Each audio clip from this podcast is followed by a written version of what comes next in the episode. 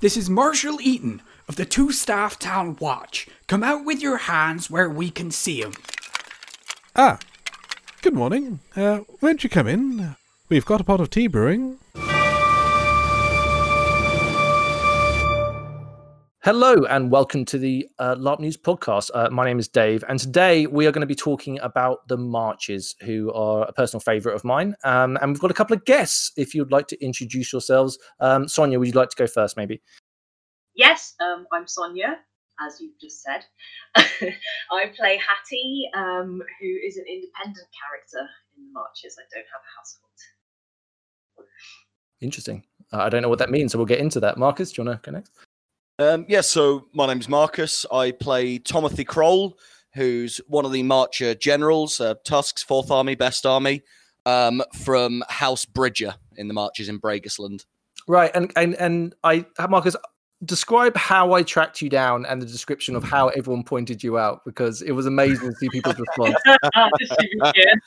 um, so I, there was a post that went up on the Marcher page from yourself, Dave, and uh, I got tagged in it by uh, George, who plays Hook, a very cool character, um, and he tagged me in this post. And the post reads, "I'm trying to get in touch with."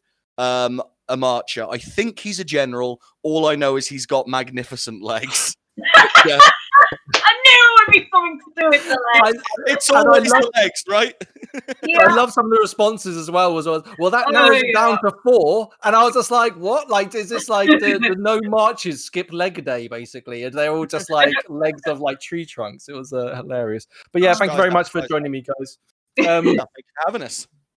Right. Um, why don't we start with like um maybe why did you guys pick the marches and what were your kind of preconceptions before joining and was anything different having joined the marches? Um, i'll jump on this one if you want. You can have the next one first Sonya. Yeah go for it. Um so i joined the marches god must be knocking on sort of three four game years ago now. Um, I honestly forget. Um, prior to joining the Marches, I actually played a year in Dawn, uh, just over a year in Dawn. Um, I'm so, so my, sorry. Yeah, yeah, exactly. So I mean, I, I, was a Dawnish, I was a Dawnish Earl as well, um, ah! with, with, a name with a name that required two breaths in the middle to say. Um, oh, no, wow. um, so yeah, I was I was kind of, um, and that was the first ever LARP I'd ever done. Um, you know, that was I'd come into it completely kind of out of the cold um, from kind of a bit of a tabletop and a wargaming background.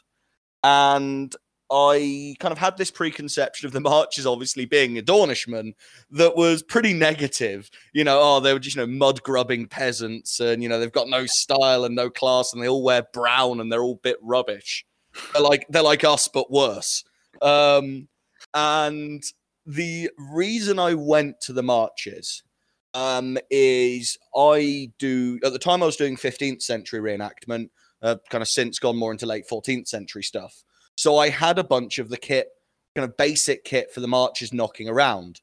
And something I always try and do at LARPs is if I'm playing a character where there's, you know, death might happen, I just have a basic set of spare backup kit in my bag all the time. And the backup kit I had was doublet and hose. So sweet, that's perfect for you know basic marcher kit. Um, my Dawnishman absolutely got mullered. Um, just got absolutely cleaved into a puddle by some Jotun on a skirmish that went very wrong. But I'm sure you got plenty of glory out of it, right? Which is the important thing. So yeah, yeah, glory, yeah, yeah. we, we, got, make, we got smoked wanna, on that one if you want to make some glory, you've got to crack a few nobles. Do you know what I mean? So um... I'm stealing that. I'm stealing that for uptime. Crack as many uh, as you like, dog. Yeah, we um, go I'd love to talk to you about like some Dawnish um, marches history, which I bear in mind. Like, I come into this as a complete idiot, right? So I'm going to ask some very basic questions later on, but definitely want to put a pin in that and ask about the relationship between the marches and Dawn. So you may have noticed but the Dawnish and the Marchers don't like each other very much. hey, I, I, resent that remark because I was married to one for a year, and we all know how well that went. Um, yes. um, but no, um, so I I died in Dawn. I had some basic Marcher soft kit. I went and bought a big floppy hat from Honest Jim, and I kind of toddled off to God and went right. How the hell do I do a character?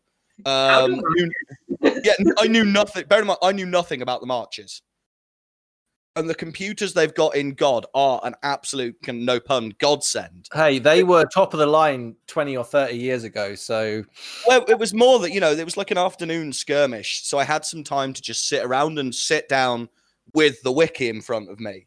And I went, right, I want this marcher. I, I don't know if I'm going to play him, you know, for more than the rest of this event. I just want the most marchery marcher that ever did march. Um, so I picked a territory at random. I picked Bregasland because you know, I'm originally from kind of Norfolk and lived it, grew up in Lincolnshire. Um, so I'm pretty used to bogs and fens. Um, and I kind of went, right, what's Bregasland's big thing? Eels, eel farming. Sweet, I'm an eel farmer from Bregasland. That'll do me. And just kind of just kind of rolled out and oohed my way around. Fantastic. So I like the way that you kind of went into it, um, not really knowing exactly what to expect out the other end, just to go and experience it through a set of circumstances. And, and you've been there three years now. I think that's, uh, I think that's, I think that's fucking cool, basically.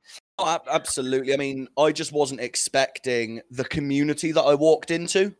You know, I, I came out of Dawn where I had a lot of friends, and there's no knock on Dawn out of character out of character. They're a great bunch of people. They've got a really solid community and a strong aesthetic and there's some good groups in there.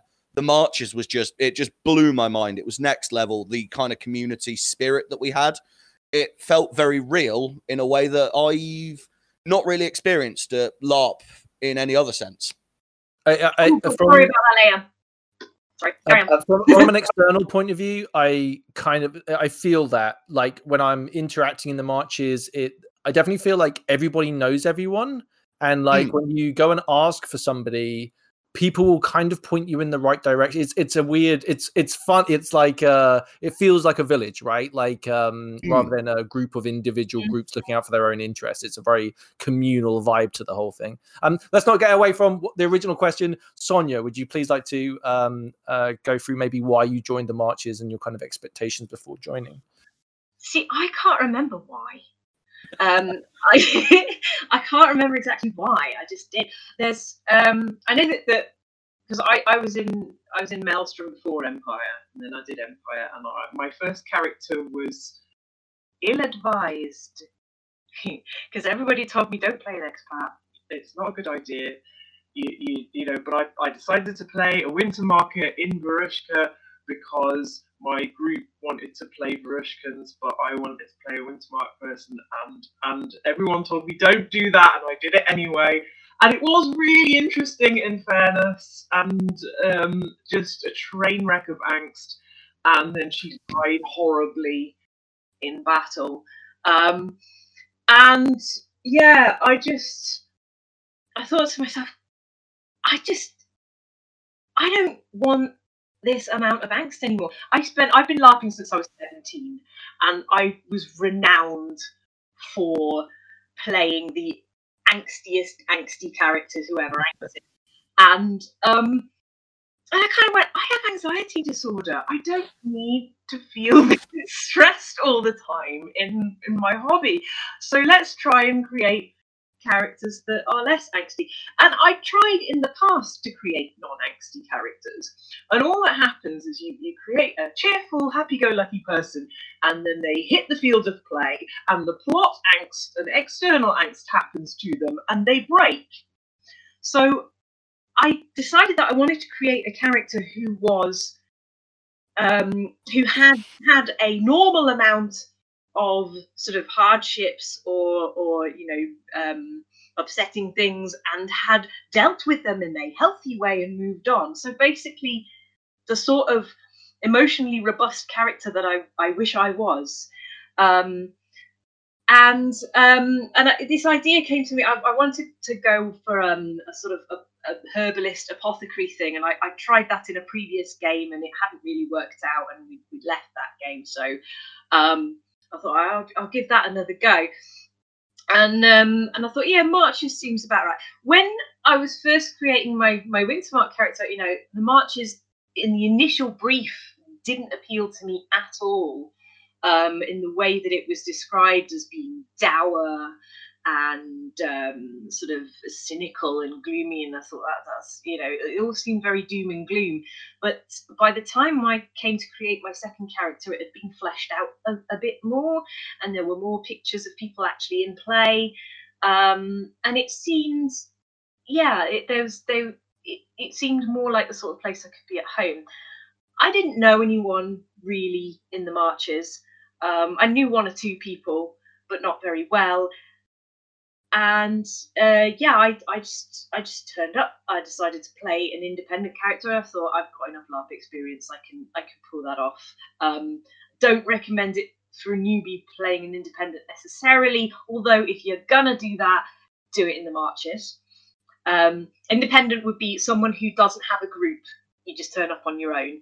Um, and by the time I turned up out of character, I had several offers for groups that I could camp with or play with within 10 minutes of arriving there. Within five minutes of play, I had three group offers already because that's just the kind of place the Marches is. Um, you know, you sit down and I go, Oh, I'm a bit nervous. And they're like, Oh, yeah, don't worry about it. Yeah, come join us. It's great. And um, yeah, that sold me on it 100%. I thought, yeah, I made the right choice. Sonya, you said a bunch of stuff there that I found really interesting. One, the kind of idea of like maybe projecting some of your own personality, some bits you do like, some bits you don't like onto a character. I think we're all guilty of that sometimes. And it can be quite a refreshing moment when you actually do notice those and can use use LARP in the right way, which is to kind of maybe develop some parts of your personality that you want to develop more in the right way. I think that was a really nice way of putting it. Um, well, also, I did that deliberately this time because I, I, you know, um, as I've been knocking a long time, and I, I tried playing characters that are very much not like Neil characters, but more like Neil characters that focus on certain bits. But um, this one was like, I want to play this to see if I can to see what that's like. Um, and the first time I played Hattie, when I timed out at the end of the first day of playing Hattie, I went to bed. I walked off the field thinking, huh, I feel relaxed and happy at a LARP event. This is weird. Because before, like, my, any, any experience of a LARP event was like going to bed going, oh my god, that was so much drama.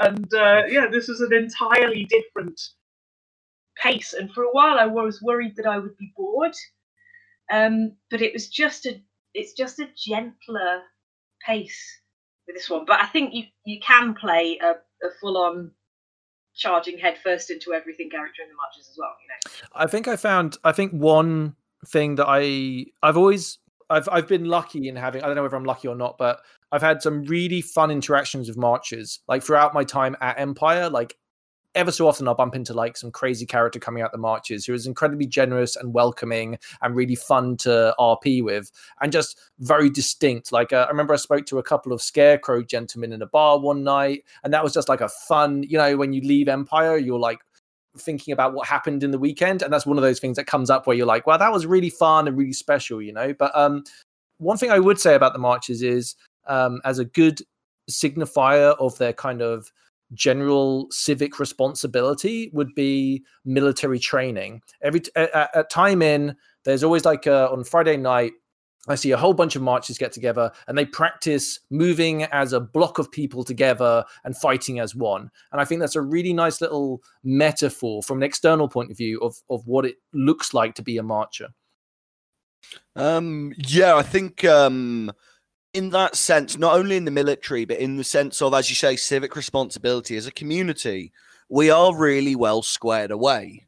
Um, and I think so much of that has to do with the people who aren't necessarily at the top of the totem pole in character. Doing an absolute ton of organization out of character so that when we all hit the field everything's set up everything's squared away it's all organized there's no panic no rush, and we can all just have a really good time. Um, mm-hmm. and, you know, I know again there are other groups or uh, other nations where that is the case, but I've never seen it as much as in the marches and the military training. That's uh, Chris Terry's brainchild. Uh, he played Will Talbot, plays Will Talbot, Uh, used to be a general, is now. yeah, he played. I'm, I'm, just. I'm. I'm foreboding. Timothy's having. Yeah, that's a very. That's a very gangster thing to say. He he he was a nice guy. You know what I mean? Like, and he's still walking around. yeah. Um, but um, that he he as i understand it he was one of the first people to really push that there's also rachel westra who played general flowers and did die my fault kind of got her killed my bad um oh, you uh, I was in charge. You know that skirmish. That, that's so that that battle where all the Balstons carked it and everyone died in the bill block. That was my yeah. first battle in charge of the bill block. I love yeah. that. I love that first time out. It's an absolute oh, show. Oh, oh I, fu- I fucked that one up bad. Like, I'm like, I think we're here. We were over there. I think the enemy are, enemy are over here. They're over there. Next thing you know, we're being flanked from like two sides. I'm like, oh, fuck. I'm so sorry, everyone. We're all going to die. that, that, that, was literally me, and everyone was so lovely about it. Is the worst thing, you know. I put a post up saying, "Hey guys," afterwards, like, "Hey guys, really sorry, made a mistake."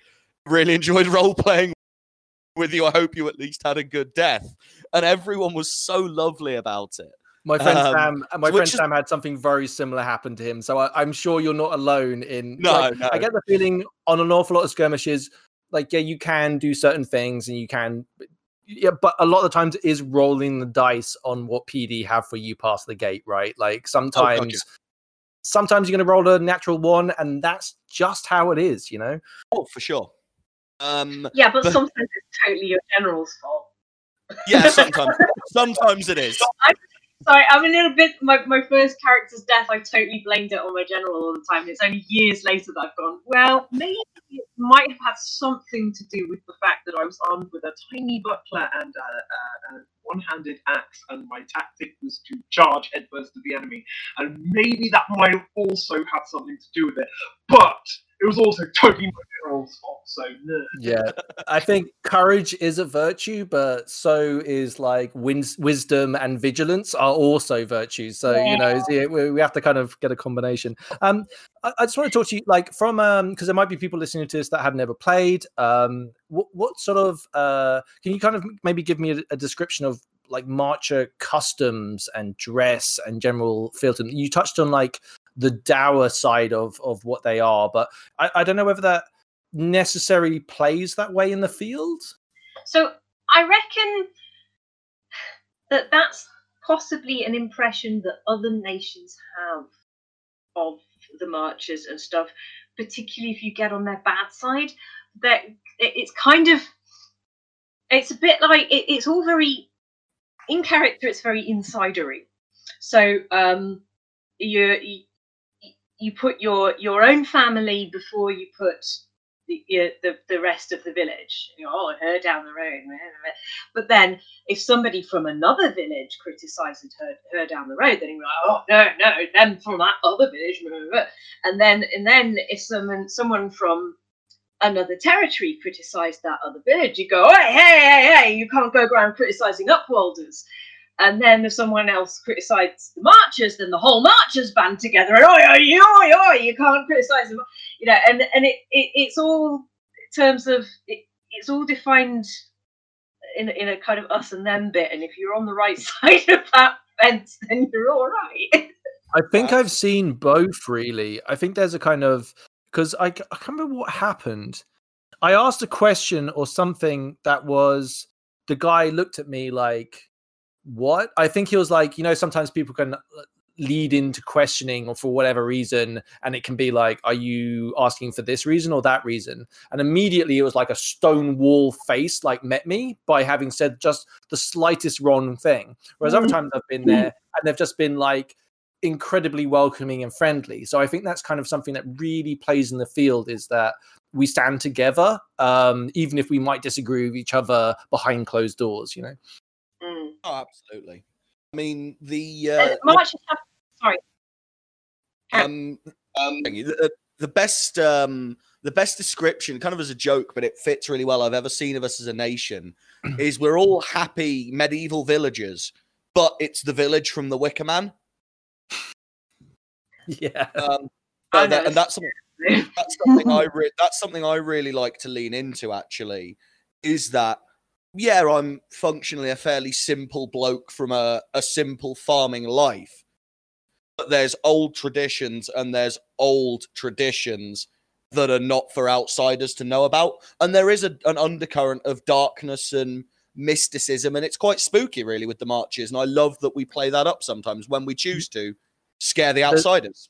There's also a, a fatalism to the thing, right? Like in death, you get turned into mulch, is something I hear a lot, right? Like the idea if of someone disappearing because they did something wrong within the marches and the militia having no idea who did it and everyone going I don't know who you're talking about, who were just yep. murdering someone five minutes earlier, you know, while they're trying to drag them off in a sack. Like that's a, that's definitely the vibe. Like, uh, and I really love the Wicker Man reference, by the way. See, uh, there's that side of things, but my character doesn't get involved in any of that because she's a total cinnabon. um, you're also you're the, the super wholesome side. I, I, I am I represent the wholesome part of the marches, except occasionally when she decides to be a bit naughty. But like, um, there's I don't know, um, because there is there is kind of the dark. You can't. there are parts of it that you can see in a dark, sinister, shadowy way, but we're not Varushka. that's a very that's a very good point though right like because there are i think like um there is like maybe bleed from different nations into other nations and i think there is like there are similar i'm not saying identical similar vibes of some marcher uh, marcher and varushkan traditions right yeah i mean i think that's that's the same in the in real world cultures as well that you get some similarities in different cultures but i think the thing about marches the word if i had to pick one word for marches it would be pragmatism mm. i mean you what, what you say is um I don't know, did you say cynical or when you were talking about the mulch, um, fatalistic? Oh, fatalism is more I mean rather yeah. than cynicism. Yeah, I would call it pragmatism because uh, you know marches are basically like. Um, but the, the the thing about the bodies becoming mulch is actually um, that marchers have a very strong connection to land, and land is uh, sort of almost sacred thing for them, not that they, they not in a religious sense, but in a an emotional sense, I guess, um, because they marched from dawn to establish their own country, and they they claimed this bit of wilderness, and and and they they put the work in to turn it into rich farmland after the sweat of their own backs, and so for them land is important and they are part of the land. So the food that comes from the land feeds them. So in a way, they they grow out of the land, and then when they die, they go back into it.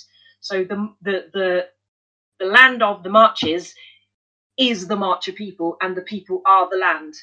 They're they're they're connected and they're one, and that's that's represented in some of their um, traditions. It has something in the pockets, but I'm not going to tell you what because because that would. but also, there's there's there's there's a distinction as well. Like you don't worship the land; the land works for you, right? Like there's a uh, like you're yeah. masters of your own destiny, almost, right? Yeah. Oh, um, you know the song on Ilkley Moor Baht 'at? Yes. Yeah. I think that kind of sums it up quite nicely, right? Because you you die, then worms will eat up thee. Then ducks will eat up worms. Then we shall eat up ducks. Then we shall have eaten thee, which is kind of gross and sinister, but also it, it, it refers to how everything just it, it all just keeps going. It connects, and right? We're all um, part of the land and the land's part of us. So that's that's how. And but it's it's not seen in any kind of I mean, it's not a kind of a la-di-da poetic way. It's also in it's in a very real and very down to earth sense. So as I say, it's it's pragmatism, and you you use you know, and that the bodies feed the land, and if you've got something that there's the song about Marcher Grow Bag, which is the the one that everybody knows.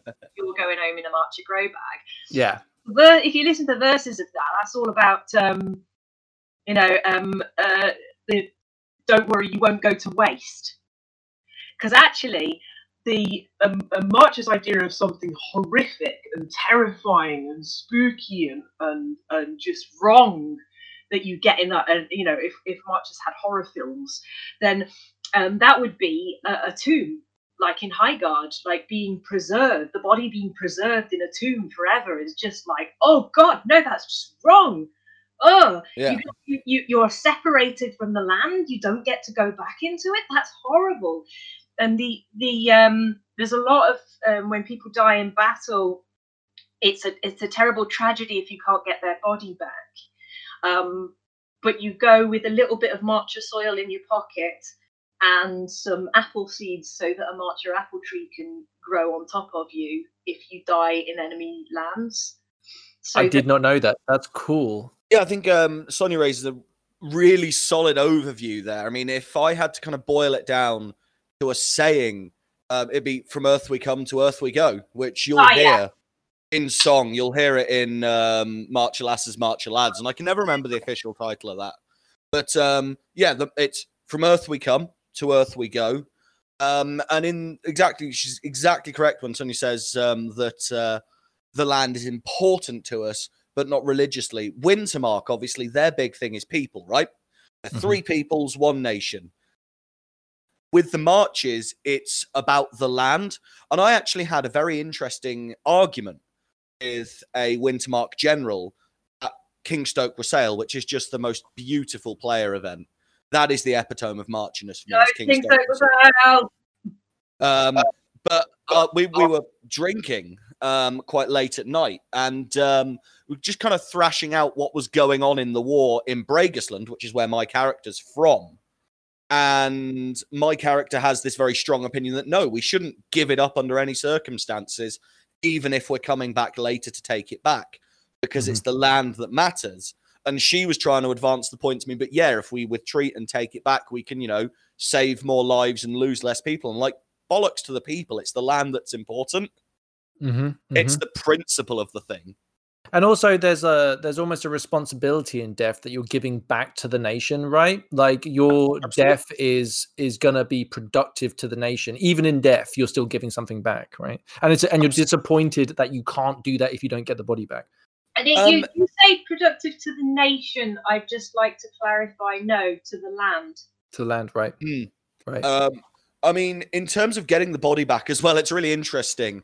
Um, the kind of the finest thing that can happen to the marches. We in the marches we believe in animal reincarnation. Um, oh. and Highguard Highguard tried to diddle us about that um, with the heterodoxy, and it didn't very, it didn't go very well for them. Um, it's just one of the ways that the marches is very different to everyone else. Well, hold on. Are you saying that, like, within the marches, there's a belief that you can come back as an animal, and therefore animals can come back as people? Not everyone. Oh, okay. We're getting into controversial ground. Good. Just to clarify, everyone, controversial uh, warning. Okay, don't try not to hit the forums too hard after this. Relax yourself. Yeah. Take a minute. Let's listen to Marcus talk for a second. Okay. Sorry. Long, long, long and long and short of it, as as my character understands it, if if nice. you are if you are a shithead in life, you will reincarnate as a really crap animal, like you know a vermin animal, like a you know a crow or a rat or something, and you've basically got to kind of do your time there before you can reincarnate as a human, you know, following the way of virtue and going through the labyrinth. It's considered kind of part of going through the labyrinth if you're a dickhead. Whereas um, if you're an amazing person, the best thing that can happen to you is you reincarnate as a tree. Wow. Sonya, would you care to respond?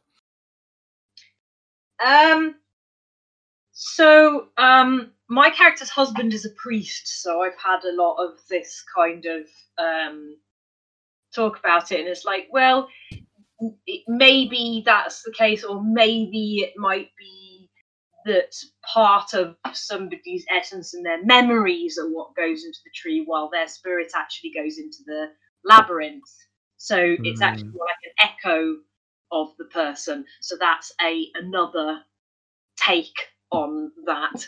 But um out of character seems to me to be a watered down version of it of of them going oh yeah well we want to keep our traditions but we also don't want to piss off the church so we'll yeah. go this way. And hattie being the sort of ultimate fence sitter that she is absolutely goes oh well if we can make everybody happy then yeah let's go for that one know, I, I, just i haven't heard that before and i absolutely love that as being an in-game thing i find the religious game is something that i viewed at with almost uh, and fear, like looking at it from the outside. Because I was like, oh, what if I say something stupid? Then I'm lynched for being a heretic. But it's really refreshing to hear people kind of understand their nation's role and understanding of the way. And it makes me uh, think of like, you know, how Christianity seemed to kind of morph to like in in nordic lands where christianity came jesus was like a axe wielding armor clad badass right? Like a very different jesus to the more central europe way. And i think that's in, a, in an abstract way that's kind of what you're saying there with the march's understanding of of land and the way right um yeah i mean if you want to like having a chat with a priest of every different nation is something that's on my bucket list. I've done it with three or four different nations. It's just amazing just to sit down with someone with a drink and go, "What is your, you know, how do how do you perceive the way? Oh, that's mm. different. We think of it like this, and you get some amazing backstory from that. Mm, mm. But I, I, I, will. I'm with Dave on the fact that the religion game is terrifying, um, and um, that it's one of the things that out of character has me going. Wait a minute, are we the bad guys? Oh yeah, no, no, no, no, don't. I've spoken to PD. We're definitely the bad guys. Just we are so the baddies. Um, hundred percent the bad guys. The, it's the censorship thing. The the you say the wrong thing and you can get executed for it. Exactly. That's why the, but that that adds to this kind of like uh, and bear in mind like i'm talking as a player that potentially might be coming back as a priest or maybe converting to like i find the religious game f- interesting uh like on a philosophical uh, philosophical level you know? So um but what i like is sometimes the the hushed tones in a bar off when it's dark and you hear someone just kind of telling you stuff that you're like wow, you're really uh, you're really bumping across that line, and there's a reason why you're keeping your voice down. I, I don't know. It adds a lot of kind of drama to the the mundanity of talking about philosophy. You know. On the other hand, if you if you don't say it in a hushed voice and you you blurt something out like Hattie does, and then everyone in the room stops talking and looks at you, and then you have to backpedal furiously, because um, uh, not not that that's ever happened to me. no, obviously, obviously not. um, can we can we briefly talk about um, the like the dress code and how you would recommend players maybe um, source some gear and how you kind of approach your characters? Um, I should say um, costumes are always a bit funny. Let's call it kit, right? Yeah. Soft kit is the term. Okay, who wants uh, to start? I can jump in because mine's actually pretty short. Um, much like my trousers. Um, Those legs, though. so, um, I was very lucky when I came to the marches that I was already a medieval reenactor. Now, we have in the past as a nation had a bit of a rep, a bad rep, which I think is ill deserved for being, oh, you've got to wear reenactment kit, otherwise you don't fit in. And that's complete rubbish. Mm-hmm. But the marcher aesthetic is strongly influenced by 14th and 15th century medieval Europe. In the same, in, in, especially England, in the same way that the League, for example, is influenced by Renaissance Europe, or right. um, you know, Wintermarks introduced by, yeah, absolutely, or Wintermarks in, um, influenced by Saxon um, clothing and mm-hmm. kind of mm-hmm. fashion. The marches, that's that's our wheelhouse, is you know, late medieval England and Europe, and there's a few different trends. The marches fashion and game fashion at Empire is really fascinating. You know, there are yeah. in character fashion publications like The Looking Glass, and you do oh, see people modifying their clothes, their character's kit, because their character is chasing fashion trends. That's um, insane. I haven't heard of this before, but that's the coolest thing. I love that. The Looking Glass is run. It's run by two lovely leaguish ladies, three lovely leaguish ladies. Don't we've had too many leagueish people on recently, or people that are about to join the league. I'd love to talk to them, but maybe after a few episodes, because uh, honestly, it's like league bazanza at the moment. It's it's uh, it's awful. Oh, mate, well, I mean, they're, they're all right, but they're a bit too lardy da, you know, a bit. Well, I'm not saying they're like the Dawnish, but they are a bit fancy like. exactly. Aye, and their beer and their beer tastes like piss. I have to say uh, that's good to mention. Uh, Marcher beer is some of the best you'll find. Like, um, yes. it's really good. Like, as someone that uh, is a an aficionado of intoxicating myself, I really find uh, you got to stop in at the marches and grab a beer or two. It's fantastic. Get yourself one recommendation I'd give any new player: get yourself down the Mandal- Mandowler's Arms, which is the Marcher bar, the uh, Kingstoke bar, early Is that the- on Is that is that the big one? That's like, and I think it's a white tent. Is that the one that you that I'm thinking of? So it's a white tent because the big green one is our community hall, which we'll touch on later, I'm sure. Yeah, Mhm. sure. Um, Remind me about that if I, we don't bring it up. because that's pretty important for Hattie. Yes, yes. Um, oh, it's important for everybody. The community hall Um, is the marches, but yeah, that's the. oh God, yeah. Um, but uh, yeah, the man, man, get yourself a pint of the dark at the Mandowlers because it's just the best. It's sublime, and they they normally only have like two or three kegs, and it goes super quickly. Um, it's one of my favorite things about Empire is I can swap fake money for real beer. Um, but um, so what I'm actually wearing, they look like kind of football socks. They're not. Those are my trousers. Um, they're called split hose, which is a very common medieval garment and it's basically like trousers, but there's no kind of crotch or bum to them. You just wear them like trouser sleeves, Mm-hmm, and you can wear them rolled up, um, where they tie onto your underwear, or rolled down like I do, where they show off your legs. And then all I'm wearing is a simple kind of medieval shirt, and then the most two most important bits of my kit, at least for my money, my livery, which is the big red and yellow short sleeve coat I wear over the top of my shirt, which is in my house colors and that instantly identifies to any marcher who I am. That tells them that I'm from House Bridger, and if they know who House Bridger are, they know that we're from Bregasland. They know that there's quite a few of us. You know, it give it informs who I am. It's much like because we're descended from them, a Dawnish heraldry. I love that mm. as a as an attitude towards kit as well, and I think this is something that might be intimidating as a new player when you look at more experienced players and and you can't quite put your finger on why other people's kit fucking rocks, right? And one thing that you'll realize when you talk to a few players that like like do stand out is because they've they are in the world, right? Their kit is part of their character and their identity, and I think that's a really nice like uh, way to approach like uh, in what could potentially be seen as from the outside as being very dour or uniform, right? Absolutely. And we're all about color in the marches. We are a riot of color when we're all gathered together. Yeah, Almost the no- flowers. Almost nobody in the marches just wears brown. Uh, we kind of got the, the reputation, oh, the brown ring nation. I can't think of too many people that just wear brown. You know, everyone's got. You've got color. You're colorful. The first thing that I think of when I think of you is color. That's weird because I have a big brown skirt. Uh, I, I, am It's because I. Do you know why it is? I think mm, it's because my mind goes to face. What someone's face look like? There's hair. There's color. There's life. I'm like, oh yeah, they're wearing clothes too. There's, they've got kit on. well, Um, this is green in fairness, but Hmm. it's reversible. Um, and the other side is also brown. We'll talk about your, we'll talk about accessorizing and stuff as well because that's super Yeah, important. I was I was about to say the, the this is like um I think a lot of people can feel very generic in in whatever nation I'm talking about here as well. I think any nation can be feel guilty of this. I think um accenting uh little bits of your kit that make you you is is Hmm. part of your like it, it makes me um get into character more it makes me understand my character more um even if it's bits that i get that aren't necessarily that i'm consciously trying to get to develop my character the kit can then develop my character so it's not just a one-way street you know for sure. And then, and in terms of accessory for my character, Timothy's big thing. I've got a giant white floppy hat. It it started as kind of one of those pilgrim hat kind of jobbies, the sort of 17th century kind of things. Um, Because it's felted wool, it was starched. It's been rained on, God knows how many times. It's now very floppy.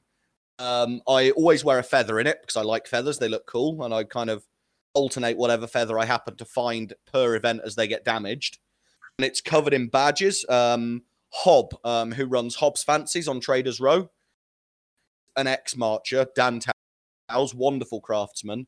He makes just the best pewter badges, both medieval copies and also stuff that has come up in play in Empire. Um, mm-hmm. And my hat is covered in those badges. So I've got things like I've got a bill badge, which is because I serve in a bill block. I command a bill block, so I wear a bill badge. Um, I wear a sun in his splendor, which is one that my in-character wife gave to me before we got divorced. Um, I've got the boar's head of the tusks, which is the symbol of my army. Um, so it's all things like that that things that real people would wear. That's the kind of thing that I try and put into my kit is in, when I'm at Anvil, when I'm portraying Tomothy, I'm you know portraying Tomothy as a real person as much as I can. So right. what, why has he got that? Well, it's not just something that I saw in a shop and thought, well, that looks shiny. For me, it's that's something that's connected to my character. And if someone asks me about it, I can talk bollocks at them for 10 minutes and we can have a really good time just chatting bollocks, which is at the end of the day, one of my favorite things about LARP. You sit down with someone else and you both pretend to be people at each other. Yeah, I think this is a, a great. Uh, you raised a good point there. Was um, the idea of receiving gifts and giving gifts is something that can really help out yourself and other characters, right? By giving them something, uh, even if it's on the surface of it isn't is a token item. The moment can mean a lot, and when you put it on, it means something to you and can help with your RP, right? Absolutely. I got a pair of gloves that were given to me by a uh, by Hattie's friend in Coast which she out of character hand knitted um, in in Hattie's in green and brown with leaves on it, and like it's so a marcher style. So it's a, it's someone from the Brass Coast making something marcher style because she knows Hattie will like it. That character, that Brass Coast character, then died, and um, like Hattie just always wears, you know, brings these gloves with her to Anvil and always wears them. And whenever someone compliments her on them, she goes, "Oh, they're, my, my friend Ramira made them for me," and uh, and then and then she gets a bit tearful. Yeah, I love that. I really that, like uh, touch wood. Uh, I haven't had uh, anyone give me a gift then die, but um, it's usually the other way around, isn't it? Where you receive a nice piece of kit and then you get murdered. So um, oh, new, or, new or kit, new kit curse. That yeah. no, that's if you buy a load of new kit out of character. That's not if. That's not oh, is that different? Is it is is the curse broken if it's given by another person? Is that how it works? It, it, yeah, and the, the point is that you put either a load of resources or out of character effort into assembling a new kit, and you finally get it right, and then your character dies because it's sod's law. I think I, am a fairly secular guy usually, but um, even I am starting to genuinely believe that the new kit curse is real, right? Like, I wonder if we did a poll of all Empire players, do you actually believe in the new kit curse? I wonder how many people would be like, yes, it's very real, and you should be very careful around it. it's the new, it's the new kit curse, and the gods of LARP weather. yeah. Who, for some reason, Matt Pennington has uh, somewhere down the line pissed off. Oh God, oh, yeah. yeah. I did. I did the weather gods, but um, I did get Andy Raff to actually admit as much. He actually does have a secret weather machine, and uh, he's a truly diabolical human being. So, you know, we're, we're all a big fan of Matt and what he's done, and, and the entire Empire team. But just be wary around them, folks. There's an evil force to them. So, uh, enjoy the game, but be aware that the terrible weather is Matt's fault. So, be very careful around that. You know, it's, it's the best thing about kit in the marches. Actually, is it's all good for cold weather. Mm. Um, I I would like to talk about my hat. Yes, please do. Yes. Now, Hattie's hat is famous, and I will admit that I fully intended it to be. Um, because I, just want to, I want to clarify. Um, Hattie is that as a reference to the hat? I'm getting to that. Sorry, apologies. So, I, was, I was just about to say when I was constructing my character concept in my head, and I was like, oh, I should get a, a hat. And I, I, I thought, oh, the hat should be a, a, talking point. And then when people say, oh, you called Hattie because of your hat, you go, no, it's just a coincidence. and that that is that is the thing about it. Um, and that was that is entirely OOC deliberate. Um, but I had this idea of of just someone who's a bit scatterbrained and just put everything in her hat for safekeeping um, and this this hat that just gradually accumulates stuff. So um, if I may put my video back on, I can give you a tour of it. Um, sure. I can show you this. Hopefully, it won't uh, mess things up. Okay, we're trying to give a, a good description for your audio listeners. So um, I, I bought Oh my goodness. a fairly plain brown floppy broad brimmed hat from Oh, Chow's Emporium, I think it was. Um, they you get there's loads of these, um, and you can wear them in different ways. You can make them into a tricorn for for uh, that's not Empire specific, but um, Oh, don't do not wear a tricorn hat, everyone. You will be tricorn in Empire.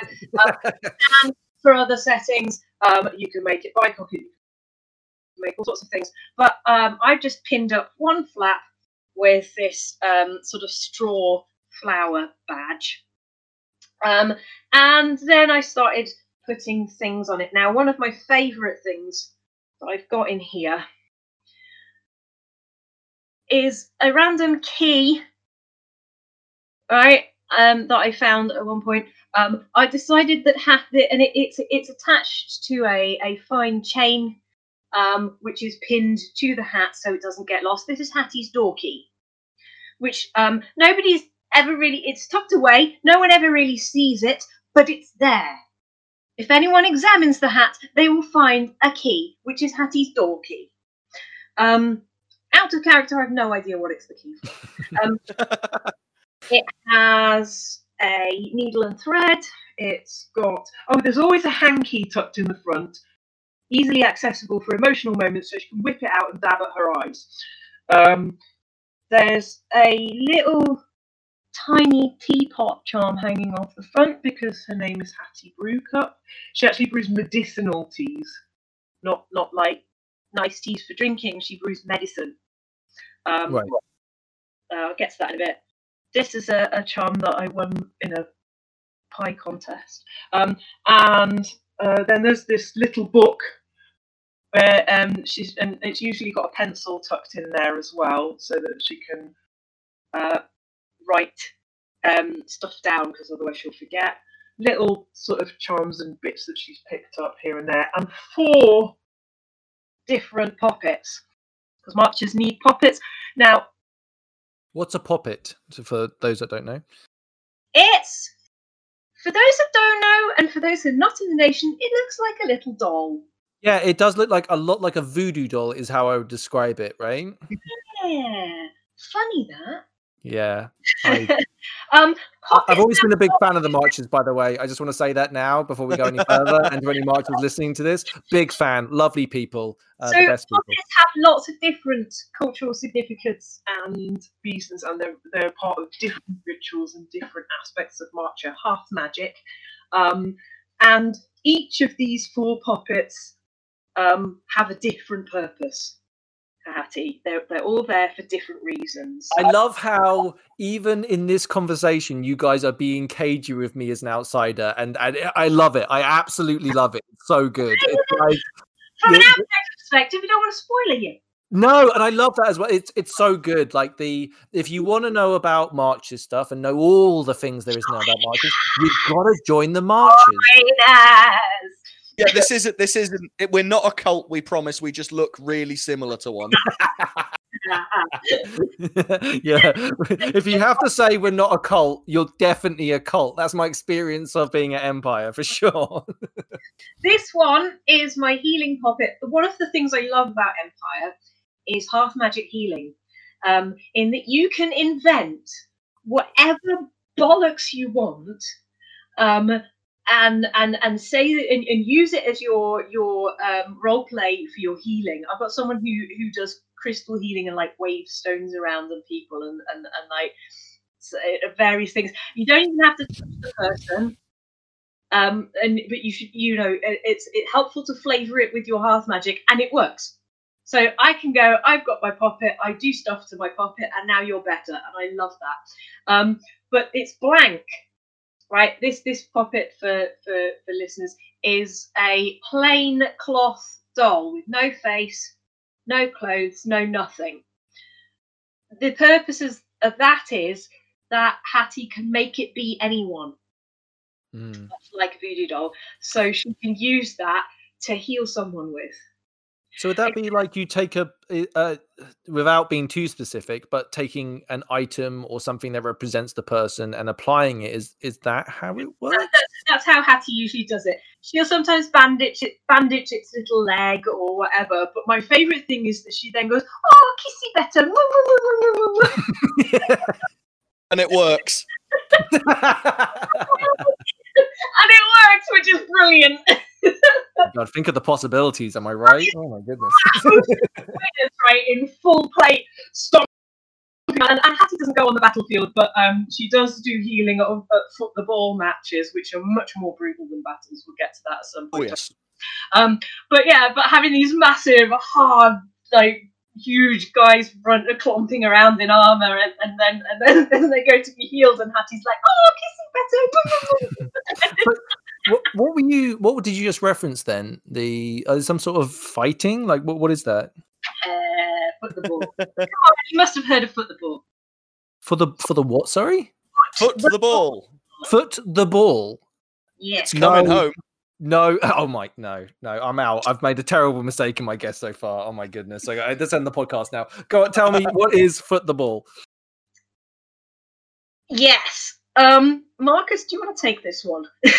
Yeah, can do. So, foot the ball is the national sport of the marches. It is the greatest sport ever invented. It is medieval football. I'm Um, shaking. for- my, my, lit- my hand went straight to my face, and I'm just shaking my head right now. It's uh, Um, yeah. Please continue. for the, for, the, for the uninitiated, medieval football historically was more akin to a rugby match crossed with a fight between two villages and was banned on several occasions as a form of public disorder. Yeah, I've Um, actually been. Um, there's there's a. I went to a thing out just outside of Leicester called bottle kicking. I think it's called, where two villages get a keg and literally it's like a giant zero referee game of rugby, and it's incredibly brutal. And it was Yep. one of the most life affirming things I've ever done. It was terrifying and awesome. You know, So you, you you've you've played foot the ball. oh, is that, that kind of the vibe? Is it? Um, but the, the object is a leather, a brown leather ball, um, spherical, not not egg shaped, but it. it um, and you're not allowed any weapons longer than your forearm. Is that right? Yeah, nothing, no weapons longer than your forearm, and Well, no that seems- bladed weapon, and no bladed weapons. well, that seems so safe. It now seems Um, so safe and reasonable. Uh, magic, ma- More traumatic wounds in a foot the ball match than in uh, um, than in one of the battles. This is Yep. a fact. This has been. Uh, you you count, and you are more likely to get a traumatic wound card playing foot the ball than you are on a battlefield. Yep. Um, I mean, so at the core, it is as well what I would call a semi-contact sport out of character. right. Um, you know, it's you know, we're not going like hard and absolutely walloping each other, but it is a collision sport. You know, we are charging around, bashing into each other. There's a little bit of wrestling, a little bit of grabbing. I, I- I feel you're kind of uh you should always err on the side of caution, right? And So it, it is refed. The big thing I sh- it's oh, it's refed by PD refs when we play at Anvil. awesome. Um, they ha- it, so it is there is safety there. Um, what they'll say is it normally follows almost Empire's grapple rules, um, which is with consent with a ref, that sort of thing, and the ref Right. will say, "Hey, just a heads up." You are consenting to physical contact if you play this game. And Yeah. I can't think of a time we've had any kind of proper OOC injuries, which, you know, is a testament to the fact that we're playing the game the right way, I think. yeah, no one really wants to. If you if you're going out there to actually hurt people at Empire, then please don't go to Empire anymore. Yeah, right? exactly. Like, You- you've missed the point entirely. Precisely, yeah. My favourite thing, though, um, about watching a football match is when you get two people who are um, effectively miming punching the shit out of each other with Yep. massive grins on their faces, like huge grins on their faces, just just like like like pre- pretending to punch the crap out of each other, and it's just beautiful. I, So I remember I remember one time Will Talbot used magic, which is uh, obviously a foul. So uh, three of us grabbed it. So three people grabbed his legs and stomped on his giblets like a wishbone. and so, do you have to be a marcher to play? um, Kind of. depends if it's a home or away match. Yeah. Um, home games are obviously the marchers versus the marchers, and the marchers always win. Yep. Um, it's a great result for everyone involved. Yep. And then away games, we do occasionally. The last one I can think of was kind of Kingstoke Wassail, but um, it's it's almost an honor, I think, to be invited to play football because it right. means as, it means as a nation that we think, yeah, you're all right, you are. You're all right. It's yeah. like the Orc Pit, right? Like yeah, everyone yeah. gets to go to the Orc Pit, but if you are there, you're meant to be there, and it's a sign of honor and respect, right? Like uh, we've played the, we've played the Orcs a few times as well because mm. we love them. Yeah. yeah, totally. Yeah, the Orcs love football. They're great at it as well. They play hard. yeah, yeah. In fact, I would think um like martial ability. Not that we can generalize too much, but I think the I have equal fear as a monster if it's imperial orcs and marches. Like both of them are very effective fighting forces. Um different very different styles but both deeply effective in their own ways you know? It's because we train it's because we train. Um uh, I am convinced it is because of the hard work people like chris terry and mitch lawrence and george barone put into training those of us that go on the field Right. That's that's our effectiveness. You know, we what we always say is we're not warriors, we're not heroes. You know, we're not Dawnish or Wintermark. We're soldiers, and soldiers do their job and they listen to orders and they get the job done. Yeah, I think with a there's a lot of pole arms and long weapons in the marches, and you can feel very exposed individually carrying one of those weapons. Absolutely. You're basically defenseless against archery unless you're wearing heavy armor, and if you're wearing heavy armor, then you're yeah, I mean you're just OPing the whole thing and you're paid to win. But um, the um, the the the unity is strength aspect to the fighting style of the marches uh, comes across very well, right? Like uh, you you very rarely do they break they fight as one unit and they absolutely devastate. When they when they go, they go hard, and it's oh, it's oh, God, yeah. terrifying. I, mean, I I feel very honoured to kind of command one of the bill blocks, and absolutely everything you said. The the the the, the folks that fight under kind of my command, I just kind of point them in a direction, blow my whistle, and watch them absolutely lawnmower some poor fuckers. A lawnmower is a way to describe it, right? It feels like a lawnmower. It's just bashing through like the you can try and resist against it, but you're you're waiting for someone to flank them is what you're actually doing when you're fighting the marches. You're not going to win that face to face fight, you know. No. See, I, I've never been like my character is a non-combatant. Mm-hmm partly because having lost my previous character, I wasn't ready to use another. Um, sure. And also um, that I don't have the energy because actually they're physically very demanding, and I often find yeah. sleep very well at LARP events. Um, so I only just about have enough energy to get through a LARP event, and if I do the battles, it it just it just finishes me. I can't do it. Yeah, um, maybe we should maybe we should touch on that very briefly that you don't have to be a combat character to get a lot out of the game and you're not alone in being a non-com right? Like there are a lot of really great players who are not involved in combat. This aspect of the game i really enjoy. to say that um that i i, I am uh, you know there, there is part of me that regrets it because i hear the tales of the battle and i just know that that, that I, I, have been in a couple of battles as my previous character and the, the, it's it's electric it's amazing um, and the adrenaline is is like nothing else. But just hearing um, Marcus talking about um, how effective um, and, and uh, you know, and hearing you as well, an outsider, uh, complimenting the marches as a fighting force, I feel a surge of pride. Um, and it's like, well, it, it, it's it, it's weird national patriotism for a, a, fictitious nation. It's it's the strangest thing, but I have such a strong feeling of, of loyalty and pride towards my nation. like, I, yeah. think, I think we all do. I really do. If you look at our Facebook page, it's yeah. so supportive, and the community, even when we're off the field, is just so strong. It's unbelievable.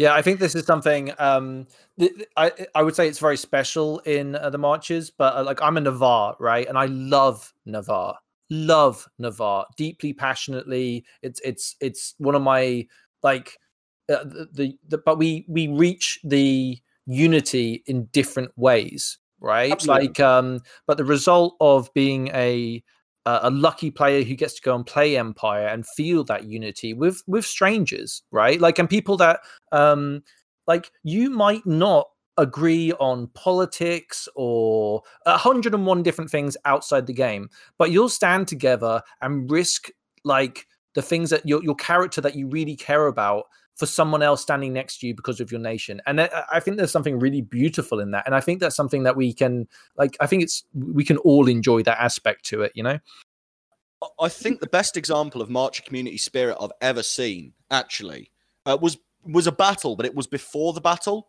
um, mm. And when we when we go to battle, we form up, and you know we form into our columns, and we march off, and we got the drum going, and we'll have our musicians playing, and we'll sing our songs. Um, and you know we march up to the Sentinel Gate, and we make you know a very brave martial sight. But then we mm-hmm. get to the gate, and there's the marcher non-coms. So many of the marcher non-combatants there, seeing yeah. us off, giving us potions, giving us a bollocking, saying you better not come back dead or I'll kill you. You yeah. know stuff like it's just so beautiful. You actually you feel you go through the Sentinel Gate and you feel like you're going through the Sentinel Gate, you know, all as one together for home. And you're fighting for the nation, right? Like even if um, things go badly, you're going to do your absolute best to to do your best to get your your people out of there and achieve. Also, importantly, achieve the objective you're sent to do.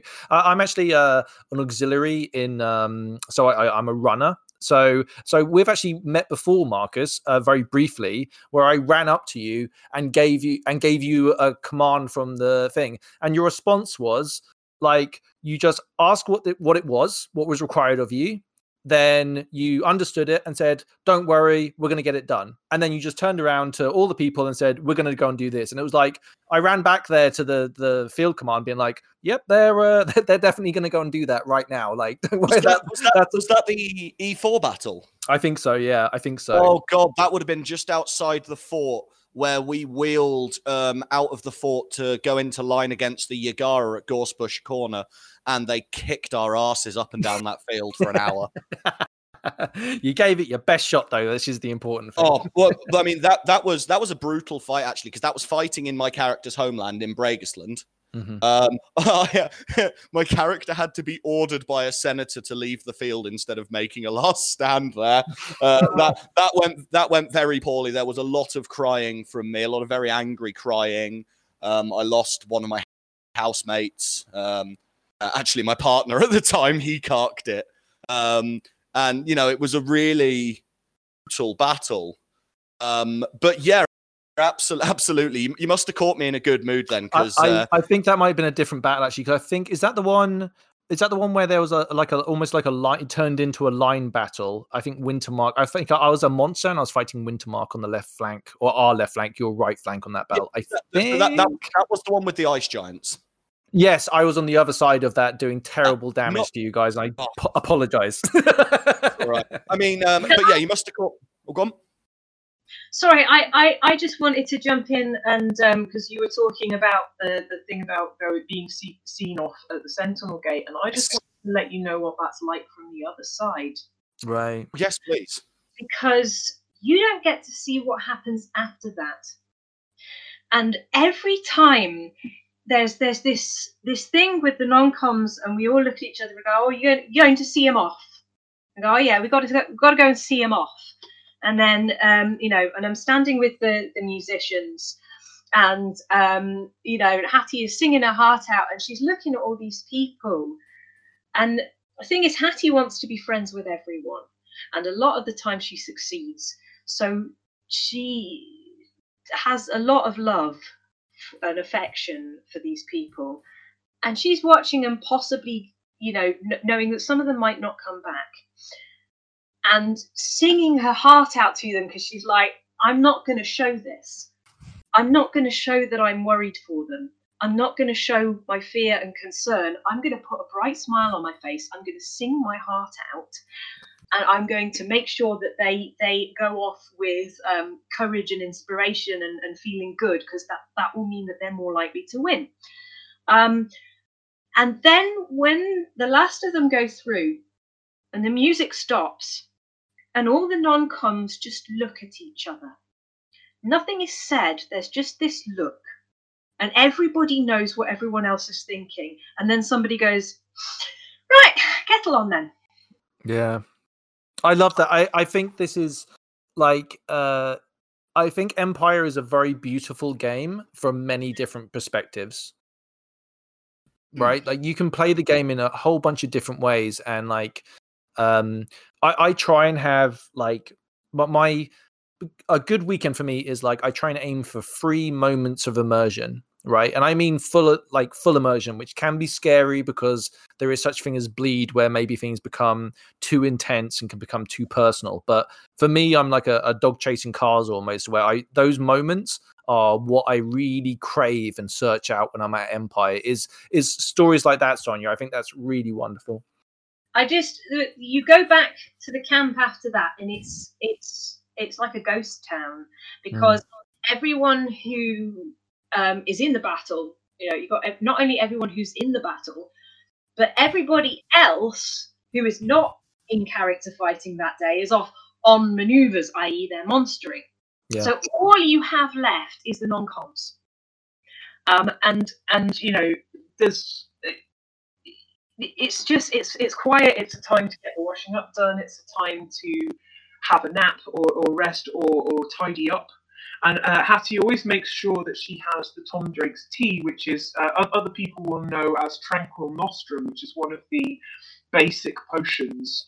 Um, but you make it in a teapot or, or a pot, so you make a whole pot of it at once, and everyone who drinks some of it gets healing.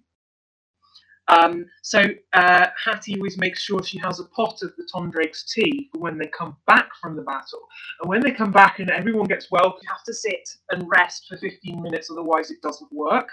So it's a way of in and out of character, making sure that people sit down, have a sit, and it's got um, honey and salt in it, so it, it, it, it gives you sugar and salt. It's like it's like rehydration salts in tea form almost. Right.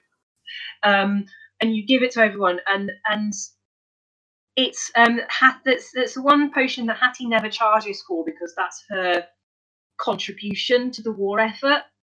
And it, it's the you know I'm going to welcome back the soldiers and she's she's it's always vitally important to her. Like everything else puts on hold. No I've got to have the Tom Drake ready for when they come back.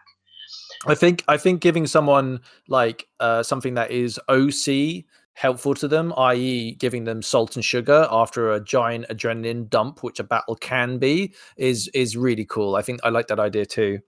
I I have missed Tom Drake's with both so much this last you know, year and a half.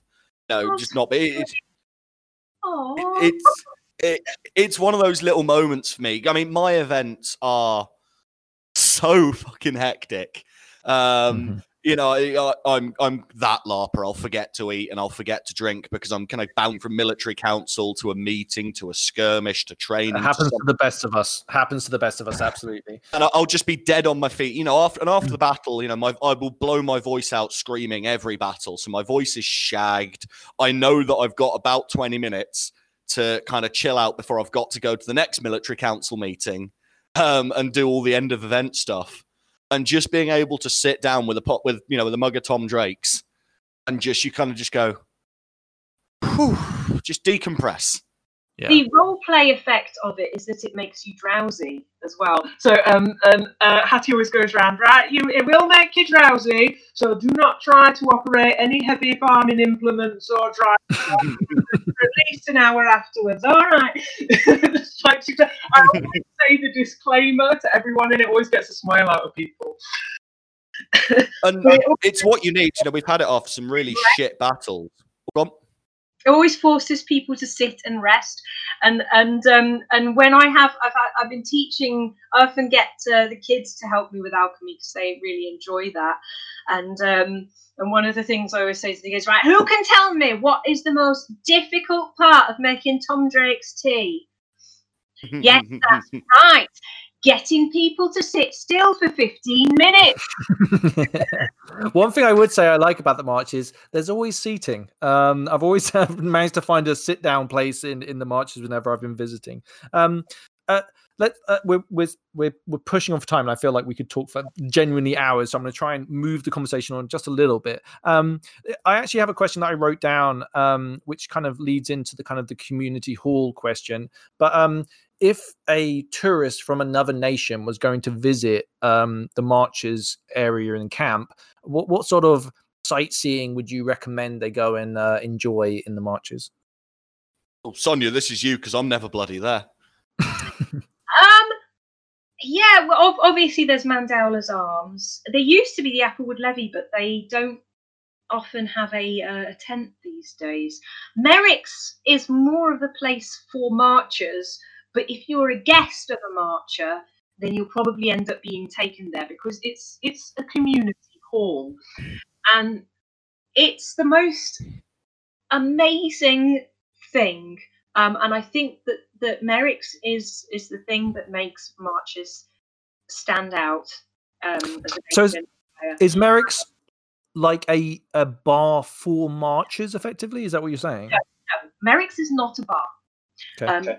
So the Merricks were a group. They were a household. Um, and when when they were still in play, they um, they set up this thing, which was a community hall, which is a really big sort of garage tent, and every household brought a banner to hang in it, and it's like having your your village hall or your church hall, um, and and um, there always is a kettle on, so um, you can and marchers get free tea and coffee um, all the time and um, and it's used as a place to hold meetings. It's like it, you can you can book slots in it um, if you're a marcher and you go, oh, you know, oh, I'm I'm going to hold this meeting here um, at this point. So all of our like the, the generals or the, the religious meetings or whatever. And if it's free, um, there might be time, there might be some other random meetings. Like I've, I've occasionally tried to host my um, Imperial Horticultural Society meeting there and stuff, sure. um, dance practice, whatever. And then in the evening, that's where people congregate. Like if you, I actually wrote my character wrote a song about it, um, and it's called "We'll All Be Making Merry in uh, Merry with the Merricks," and um, it it was an amazing thing because it means that even even if someone who doesn't have a group has got somewhere to go if it rains, there is always somewhere where you can be and socialize and have a cup of tea and, and bring your food and eat it. You know, mm-hmm. if it's not everyone's got a massive camp with all mod cons and, a, and an awning and everything. You know, there quite a lot of people have got some amazing camp setups, but not everyone can afford to do that. And yeah. Community hall is just really inclusive in that way, and it, it means that various household comes together. Oh, there's always board games lying around on all the tables, so if you want, you can just pick up a random board game and play it. In character ones like proper wooden things and cloth things. Um, and um, and then Sylvie, um, so one of the Applewood levy characters, and when the when when the Levy didn't have their tent anymore, she started bringing all her collection of, of various interesting flavored teas and things, and and she went like she really went all out. Um, uh, this uh, Stacey out of character, and she she just like just went almost overboard on on on on getting squash and making sure we had, you know, um, uh, lactose-free milk for those who needed it for the vegans and and and herbal teas and every you know all this kind of stuff. Um, and there was just like an honesty box of oh just put put money in if you you know if you feel like it. And with um, if non-marchers come to Merrick's and they want a tea or coffee, they're expected to pay for it. Sure. sure. Um, in character money, um, but marchers get it for free. Um, yeah, I think there's uh, as as something when I first started going to Empire before we got an awning and a decent fire setup. Um, it can be quite um, I don't know what the right word is. Um, isolating, depressing. When you're like you've got nowhere, you, you have to basically go and hide in your tent, right? and you feel like you're missing out on interacting with people and game and all those things. So having a community area which is covered and where you can get a hot drink is uh, a really good idea, you know.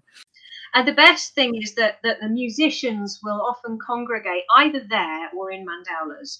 You'll find some musicians sitting in a corner, noodling away, practicing something, or whatever. Usually, Kit, who's our egregore, um, I mean, she, Catherine Wheeler, is amazing. I just want to say. Oh God, yeah.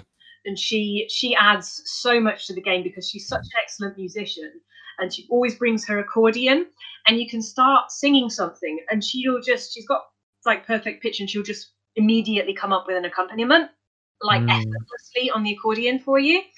Um uh she's she's she brings i think she brings a, a fiddle or something sometimes she got got various um pipes. Got a pipe and tabor and stuff yeah. Um and of course you've got um the, the Maidstone mummers as well, and, and they come along, and then you've got with the loads of, of I can't I can't even mention everybody because I'm rubbish with names as well. Don't worry, don't worry. It's I, I know what you mean. Uh, you feel pressure sometimes to uh, mention everybody. Like it's it's tough. Like because you're oh they didn't mention me, but please don't worry about that. Like yeah. But uh, I love the fact that our egregore is one of the ones that does the music, so that when because she's always there in camp, so and she's often got her her instruments with her, and then everyone will start. So I, I don't know if I'm bigging this up too much because I think she was possibly I don't know if she was taking a break or something. I think she's taking a break, although I don't know how that's worked out with like obviously this break that we've yeah. all had. So the, the longest break. um, the uh, I remember we went to a summer fair or some description. Was it summer? There's a fair oh. in the marches. Yes, the Marches Summer Fete. Yeah, it is right. Um, and we went there, and uh, the, my buddy Ian, who I who's a who I do the podcast with, um, I, I there was a musician playing, and um, I turned to him and I was like, "Isn't it cool that like this music is playing in the background? It really adds to the vibe type thing." And he's like, he had no idea. It was almost like uh, he was so in the moment it was just part of the aesthetic for what was happening around him that he it was so like you know what i mean rather than because um, I think there's a couple of different types of performances that you can do at Empire. There's there's things where everybody has to concentrate on that one thing and there's other performance who kind of add to the ambience of the moment and that that was kind of what i loved about it was it was low key but added to the whole atmosphere of the event and uh, it was a really cool moment you know? Music is emotional shorthand. Absolutely. Um, and i think i think this is one of the things that really um really solves the sold the marches for me and why, why um, I maintain it's the best nation and I don't want to leave. I don't want to go and try anything else because of the music.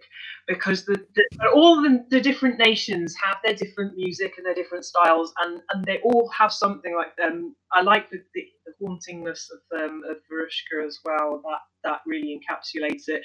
But the feeling of togetherness and community that we get because we do harmonies and we do very the high courage chorus run by um, uh, Abigail's character Sister Meredith.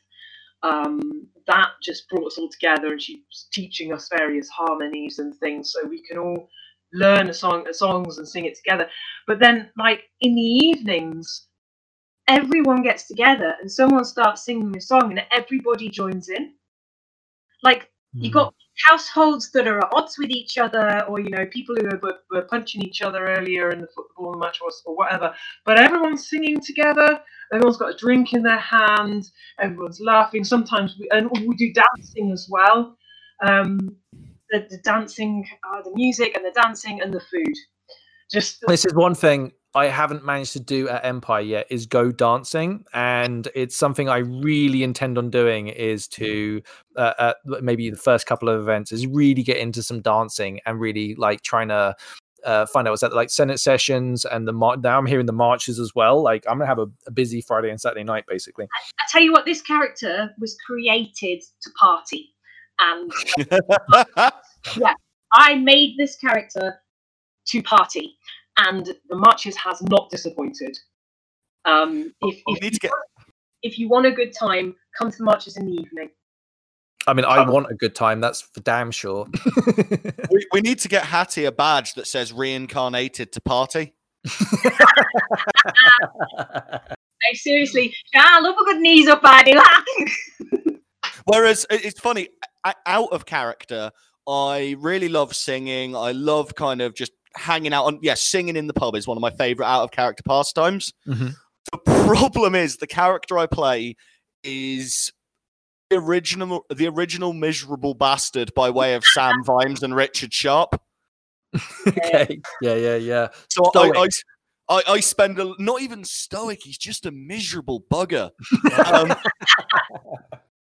like he, I, I spend a lot of time when I'm not in meetings stomping to the next meeting and bastard, bastard, bastard.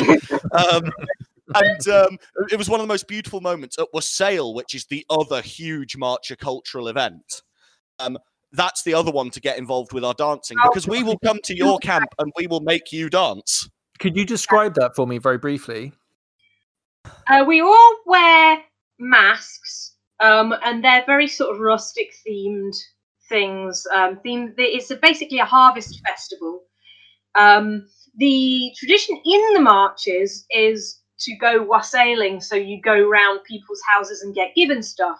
But at, at Anvil, so i.e. at events, uh, it's done backwards. So we take any excess produce that we have and share it with other people in the name of prosperity. So we're basically giving people free food and drink.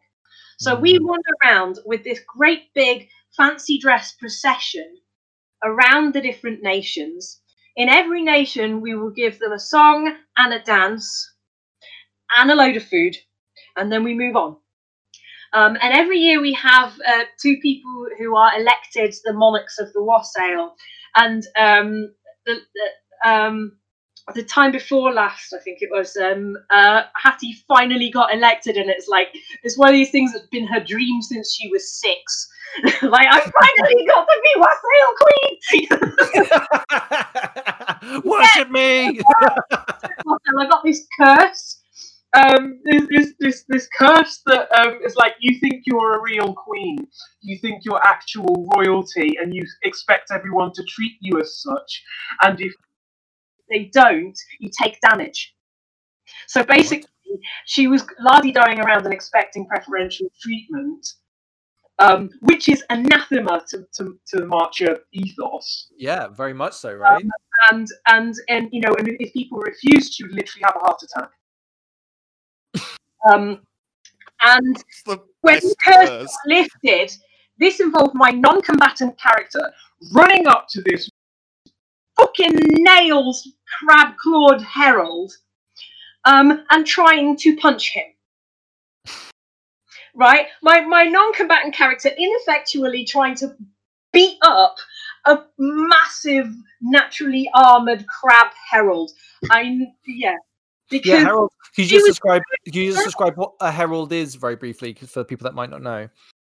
Um, um. So you've got Eternals, which are like, uh, they're not gods, but they are godlike powered, um, uh, capricious entities, and heralds are sort of their representation. Is mm-hmm. that right? they're sort of they're like they're like their demony messengery things, yeah. Um, so this not people you not people you want to get into a punch up with, basically. No, really not, and really not if you're an unarmed, non-combatant character with, with you know trying to hit it with your bare hands. But she was that angry.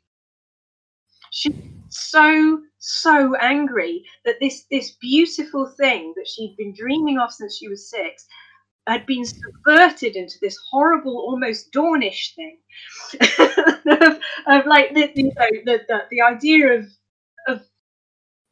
it being twisted in that way was just just ugh, ugh wrongness. There, there, sure. there, there is some fury as well as who would do that to Hattie. Hattie is oh, precious yeah. and pure. Do not touch Hattie. Yeah. I, I realized recently how much power this character has just because of that. Oh god, yeah. All, you, all you'd have to do is come into camp crying, going, "Someone was mean to me in Dawn," and we'd be lynching people. There yeah. would be heads on. there would be heads on spikes. I realised this power at one point, and then somebody actually made and pointed it out to Hattie in character at one point. I think Hattie is starting to realize it, and she hates it. She's terrified by this. Like no. I had a I had a conversation with uh, Gabby when I was doing um, who plays in Oh, what's the name? Oh my god, that's embarrassing. I should hand my Navarr card in. Um, it's been a year. Come on, give me a break. Um, yeah. but we had a conversation for the songs and stories, um, and Gabby doesn't really do that much. Um, go take to the field and kind of non-com, uh, non-com sort of role. And uh, yeah, same sort of worry as a lot of people have of potentially getting killed on the battlefield. And I was just like, you do understand like the power that you have in Navarr. Like if if someone said that you're in danger, the entire nation would sacrifice themselves to try and get you safe. Like that's the hmm. there are certain people that are. And in fact, uh, uh, um, Marcus, I think you mentioned this. That didn't you just? How did you describe uh, Sonya's character? It was almost like like part the, of the, the, nation, right? Like the, the heart of the nation.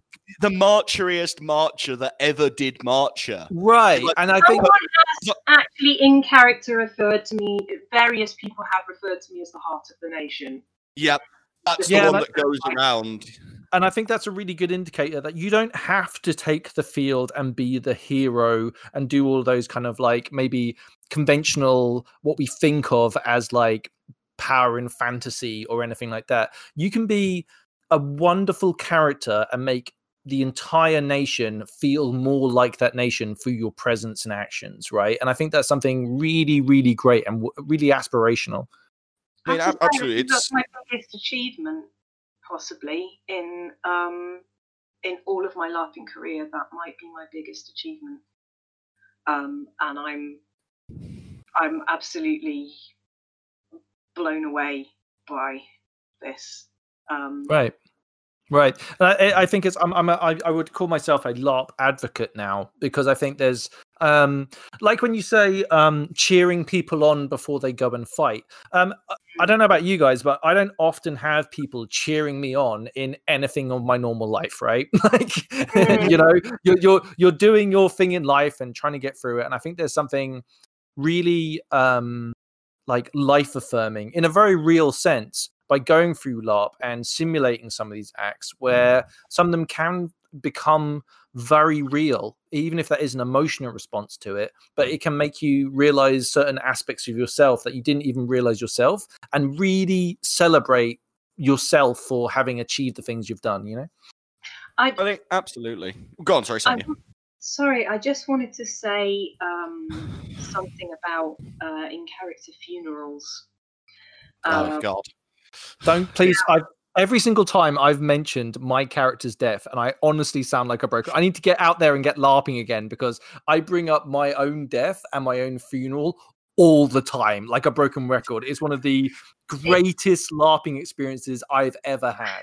It's the highlight of every character as, as, as, you know, as I, I, I said before, that um, part of um, playing Hattie was to try and um, explore um, emotional things that I want to get better at myself. And one of the, I, I have various um, mental health issues, and one of the things is, is, is around death and mm. bereavement. And um, and how to um, experience those emotions in a in a healthy way. And marcher pragmatism is really helpful. Um, I've when when Hattie comes across tragedy, her motto is you have to good you have to have a good cry because it's only right and proper. Yeah. There's one point where Tomothy um, Marcus's character came up and said, "Stop crying," and it was horrible. Um, but it, it, it, was just this whole, "No, how dare you tell me how to grieve?" Um, and it, it really threw that into because he was like, "You shouldn't cry. You should get angry instead." And right, that's a very that that I've heard that before actually. A real contrast between the characters, but Hattie is like, I, you know, quite annoyed with him for that. But she, but it's like, no, because the whole thing about this character is that is she will cry her eyes out. She will absolutely bawl her eyes out, and then she will pick herself up, dust herself off, and go right on to the next thing. And I it's agree. not an act of disrespect to move on from that and go no. and then next happy thing. Like, also, oh, party later on. So, but, but you can cry in the funeral and, and, and you know and, and have a real good cry, and then you can just pick yourself up and go and party afterwards. And if you then um, having another cry, you can. I think um, I think there's a there's a realization that uh, grief is the price we pay for love right mm. so grief is something very natural and good and also going back to your uh, point as well like um we all have mental health all of us do um whoever's listening to this does all of you do right like and we all have our own um worries insecurities thoughts and all that stuff and I, I think that's something to be like if you and I, I, I say this a lot if if you are struggling with serious mental health there's obviously good professionals you shouldn't rely on larp for this but larp can give you wonderful insights into yourself and your own feelings on situations right i would Absolutely. i would add to this um larp is a good sandbox for trying out new personality things that you want to to oh how would it how would this work how, what would happen if i did this however you have to bear in mind that other people are not playing to your script so yes. really try if you put something very deeply personal it, it, it you know a, a, therapy thing in there if you try and use laughs therapy yeah. in that way and you do yeah. something very core and to the bone and other people then might not do what you what is best for you OOC mental health wise. Uh, so you have I, to that in mind.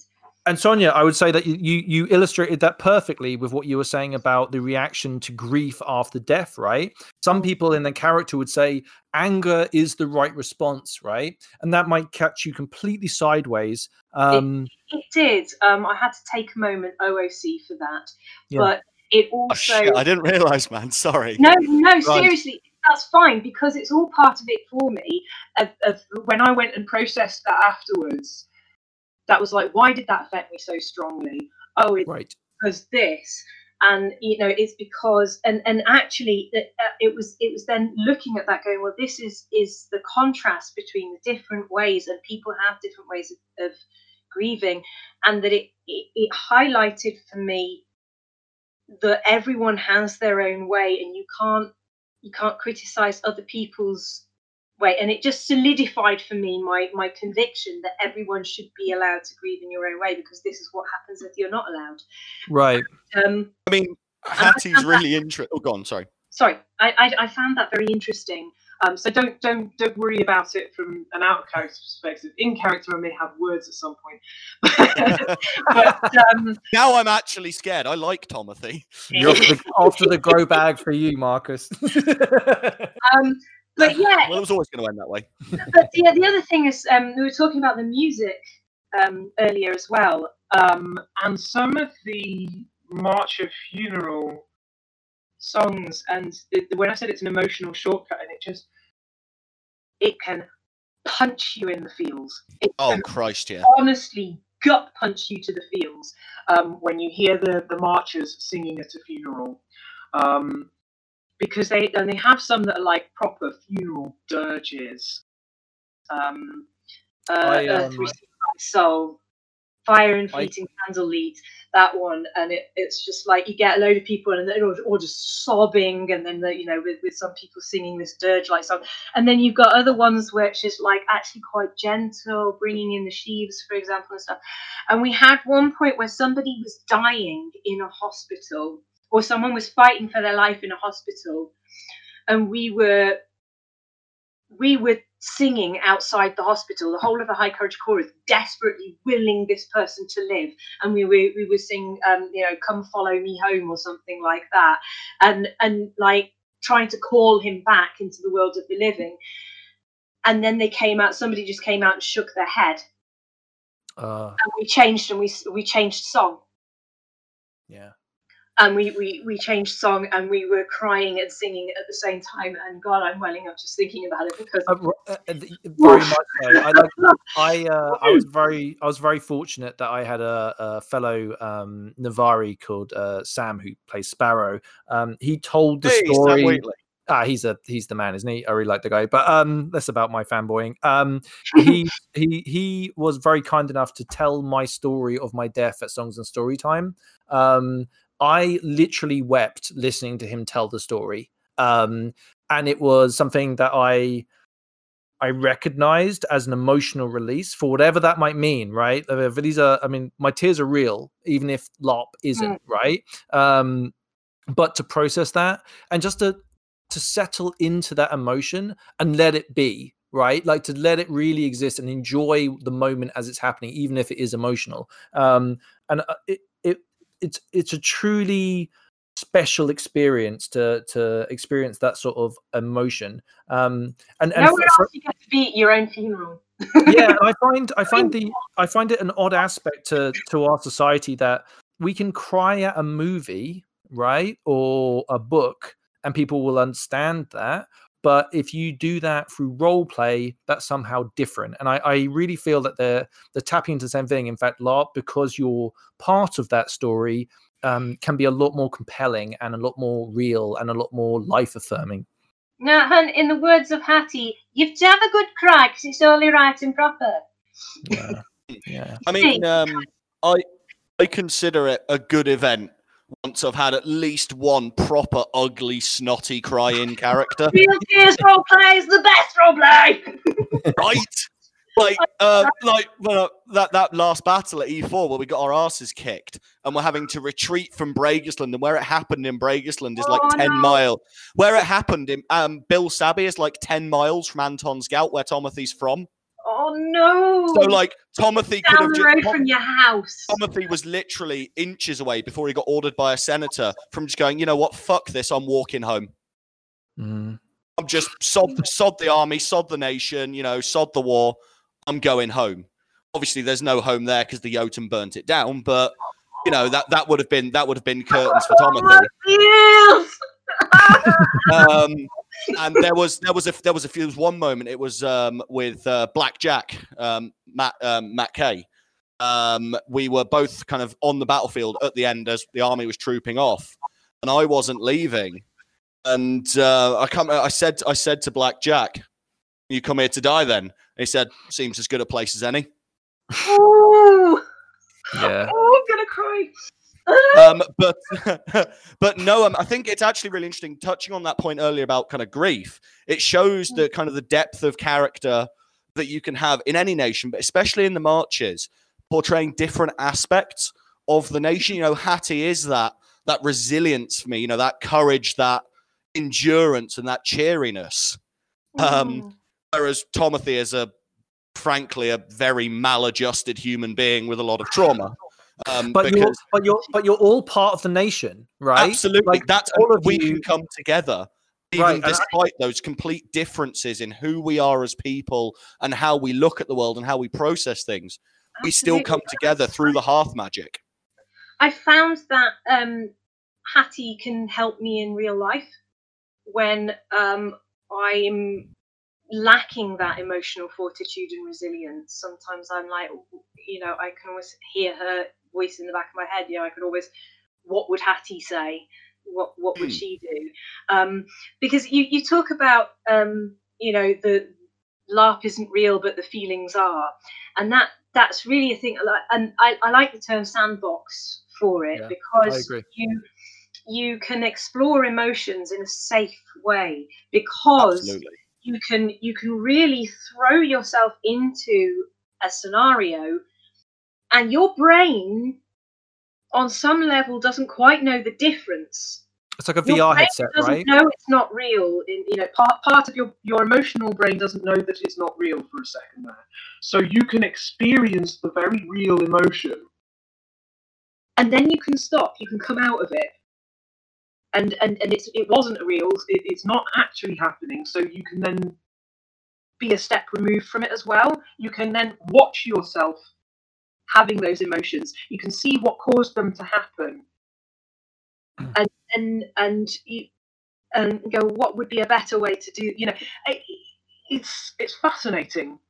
I've, I, have actually I've actually heard that um, being said for film and why we enjoy sad movies or horror films is mm. a way of us to um, uh, experience an emotion in safe boundaries, and uh, I think LARP does this to um, a greater degree where we can experience this stuff. Now, if you're That's walking on the wild side, You have sorry, to have Anya?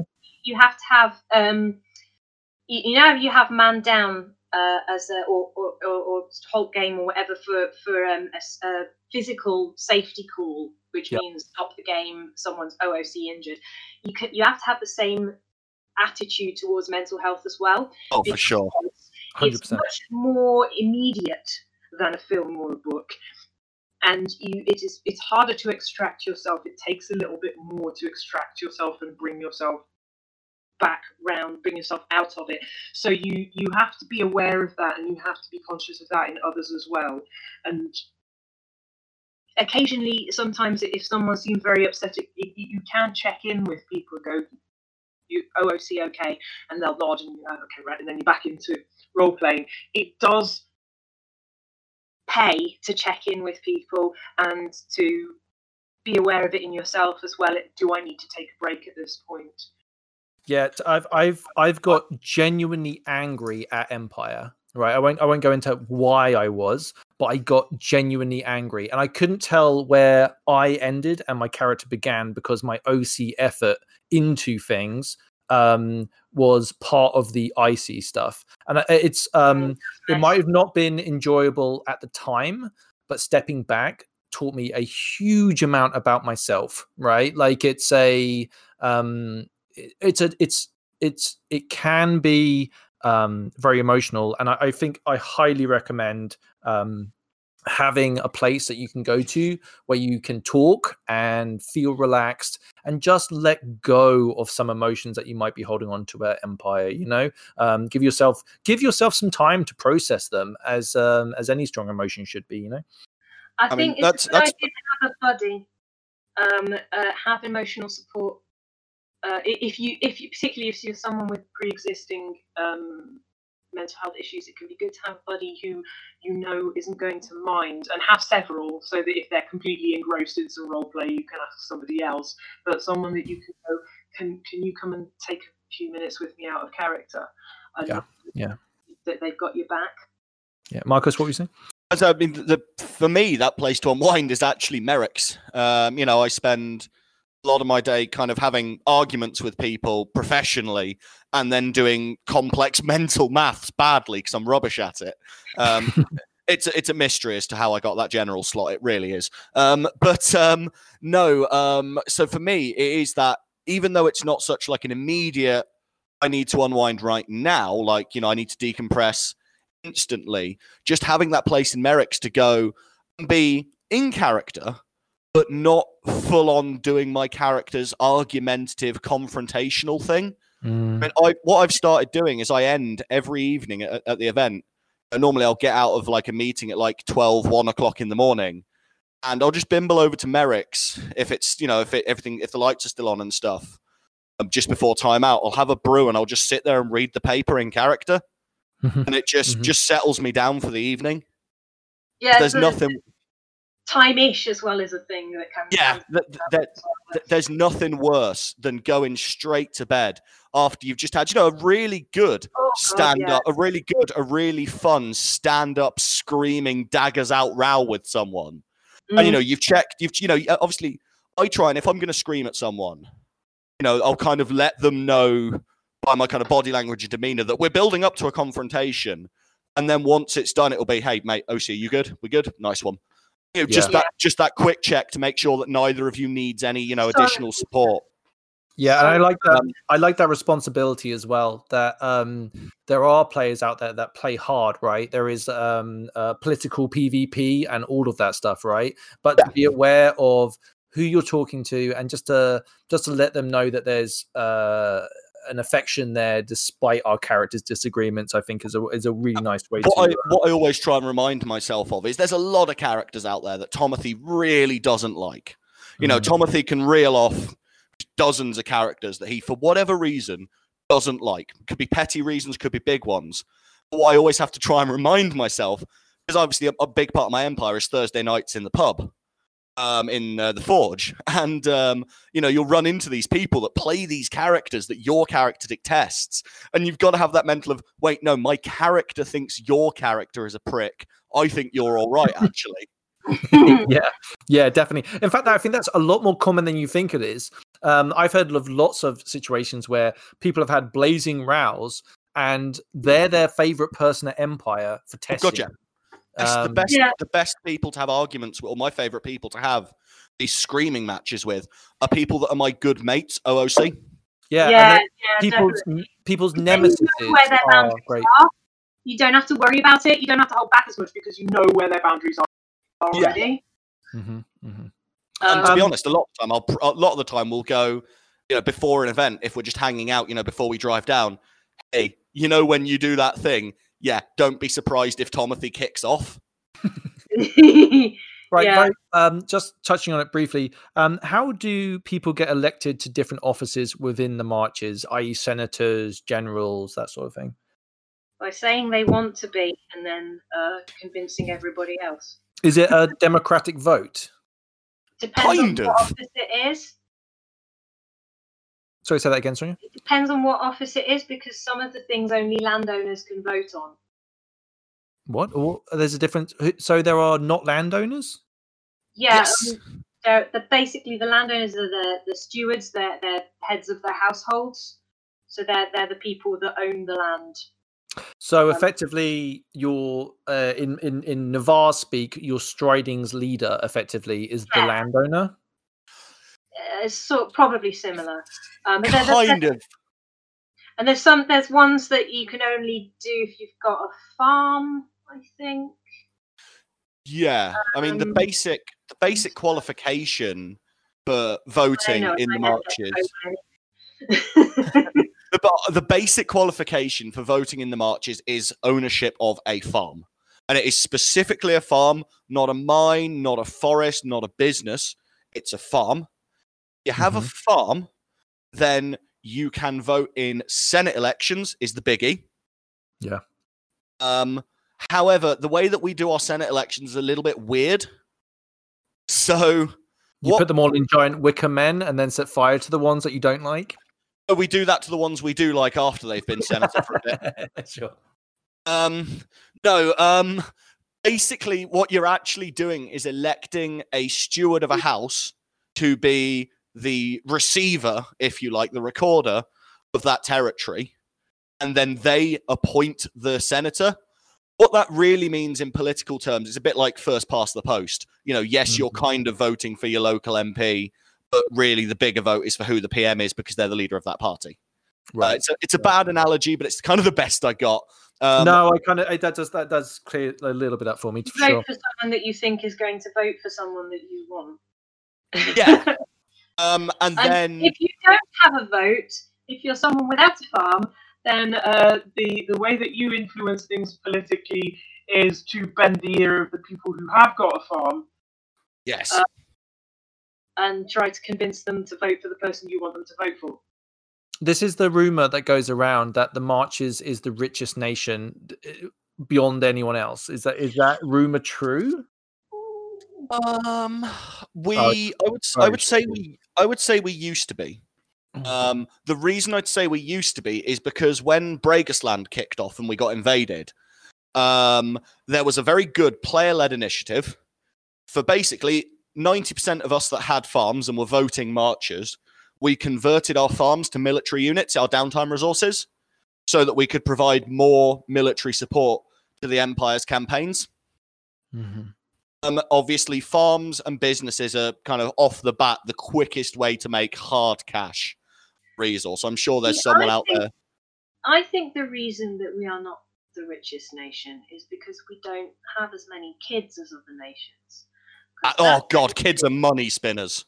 the kids in the academy they, they and they make their crafts What? and they go around and they they sell things through the power of cute and uh, and and and it's it's the thing that's called cakeonomics um, Yeah. where uh, people bring out of character goods that they have made and they sell them for in character money um, and you make more money doing that than selling in character resources now this is controversial because of it being that way around. But then you can also go, well, the, the other way around, it means that people can, as Marcus was saying earlier, you can uh, spend pretend money on real food which is also kind of good in an accessibility way. So uh, I uh, I got I got hustled for carrots one time. By the way, um, I just. Uh, I just loved the hustle of the guy I was talking to. As a pretty young guy, I, I, I, am 37, so for me, it's like a lot of players look very young to me, but it was like that kind of borderline, like maybe under 16. But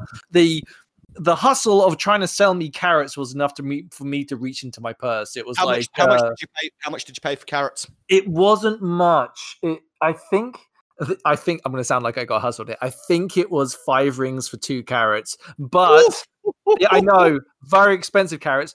But honestly, carrots are a great snack at Empire. I uh, I really I was like very happy with my purchase. So th- I, I, think if you're, if anything, if the tradesperson and the uh, the buyer both feel good about the sale, then it's a good deal. Oh you know? God, it's don't, good don't, don't try. Uh, the kids are all about the money. Oh yeah, the, any all about the money. Like um, you know, they're supposed to be in the in the March of Brief. There is supposed to be this thing about giving a hand, and that kids are meant to go and help you with things when asked because that's how they learn and that's mm-hmm. how they, they decide what career they want to do. And it's a bit, bit sort of like a, a very generalized apprenticeship. That's how it is in the brief. Except if you say to a kid, oh, do you want to come and give a hand? They go, how much will you give me for it? That's what the academy teaches them.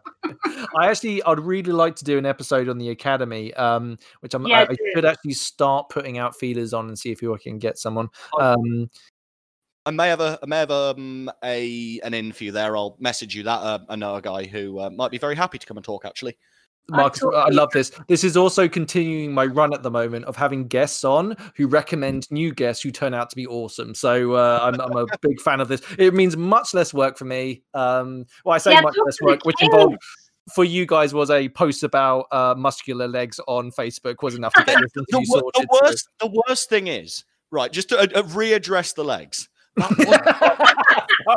let's readdress the legs. Yeah, please. Let's do. But, I mean, there's two of them. We've looked at one. Let's look at the other. Yeah. Um, yeah. No, I mean, um, it wasn't even my thing. I, I, I co-opted it, so it was as far as I could tell.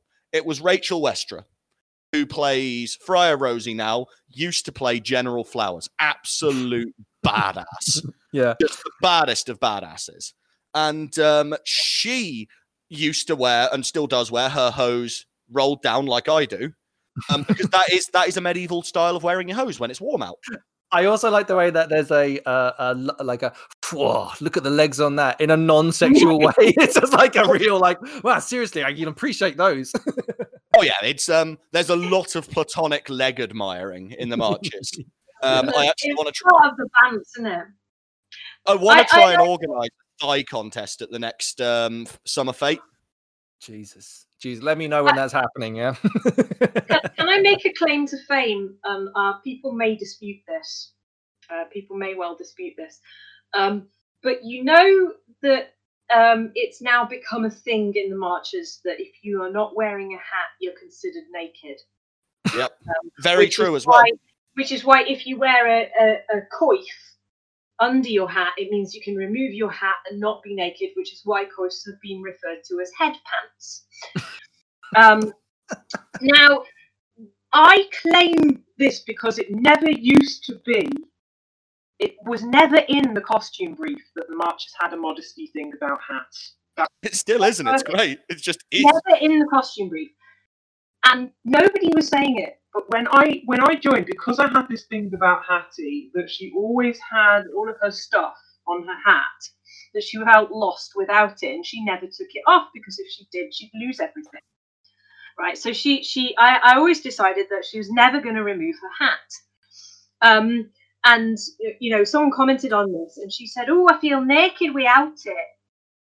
You know and she she she became this sort of obsession for her that she didn't want to be seen without her hat she had to go and, into a tent in order to take it off because she just felt weird going out without her hat um, and i think that stuck i think some people heard that took it to heart and decided it was a marcher thing and now it is You're the oh, it's such a marcher thing. You're now. a key point in um, think that's marcher conservatism. And that's my claim to fame. Um, other people may dispute this. Um, but I think I am responsible for the marcher hat thing. So I just want to say because it was just a thing when I came in. Uh, it was just an established thing, but. I, I use it a lot actually. You know, if I've got to say something really profound and heartfelt, I'll take my hat and my coif and go. I stand here before you as a naked man, and what I say comes from the arts. Yeah. And, and I move, you know, and my, the hat off for funerals, but she's got a coif on underneath, so it's okay. Oh yeah, see, I'll take I'll take my hat off, but not my coif off to show respect. And If I want to say something really honest and heartfelt, I'll take my hat and my coif off. Um, Yeah, right, scandalous.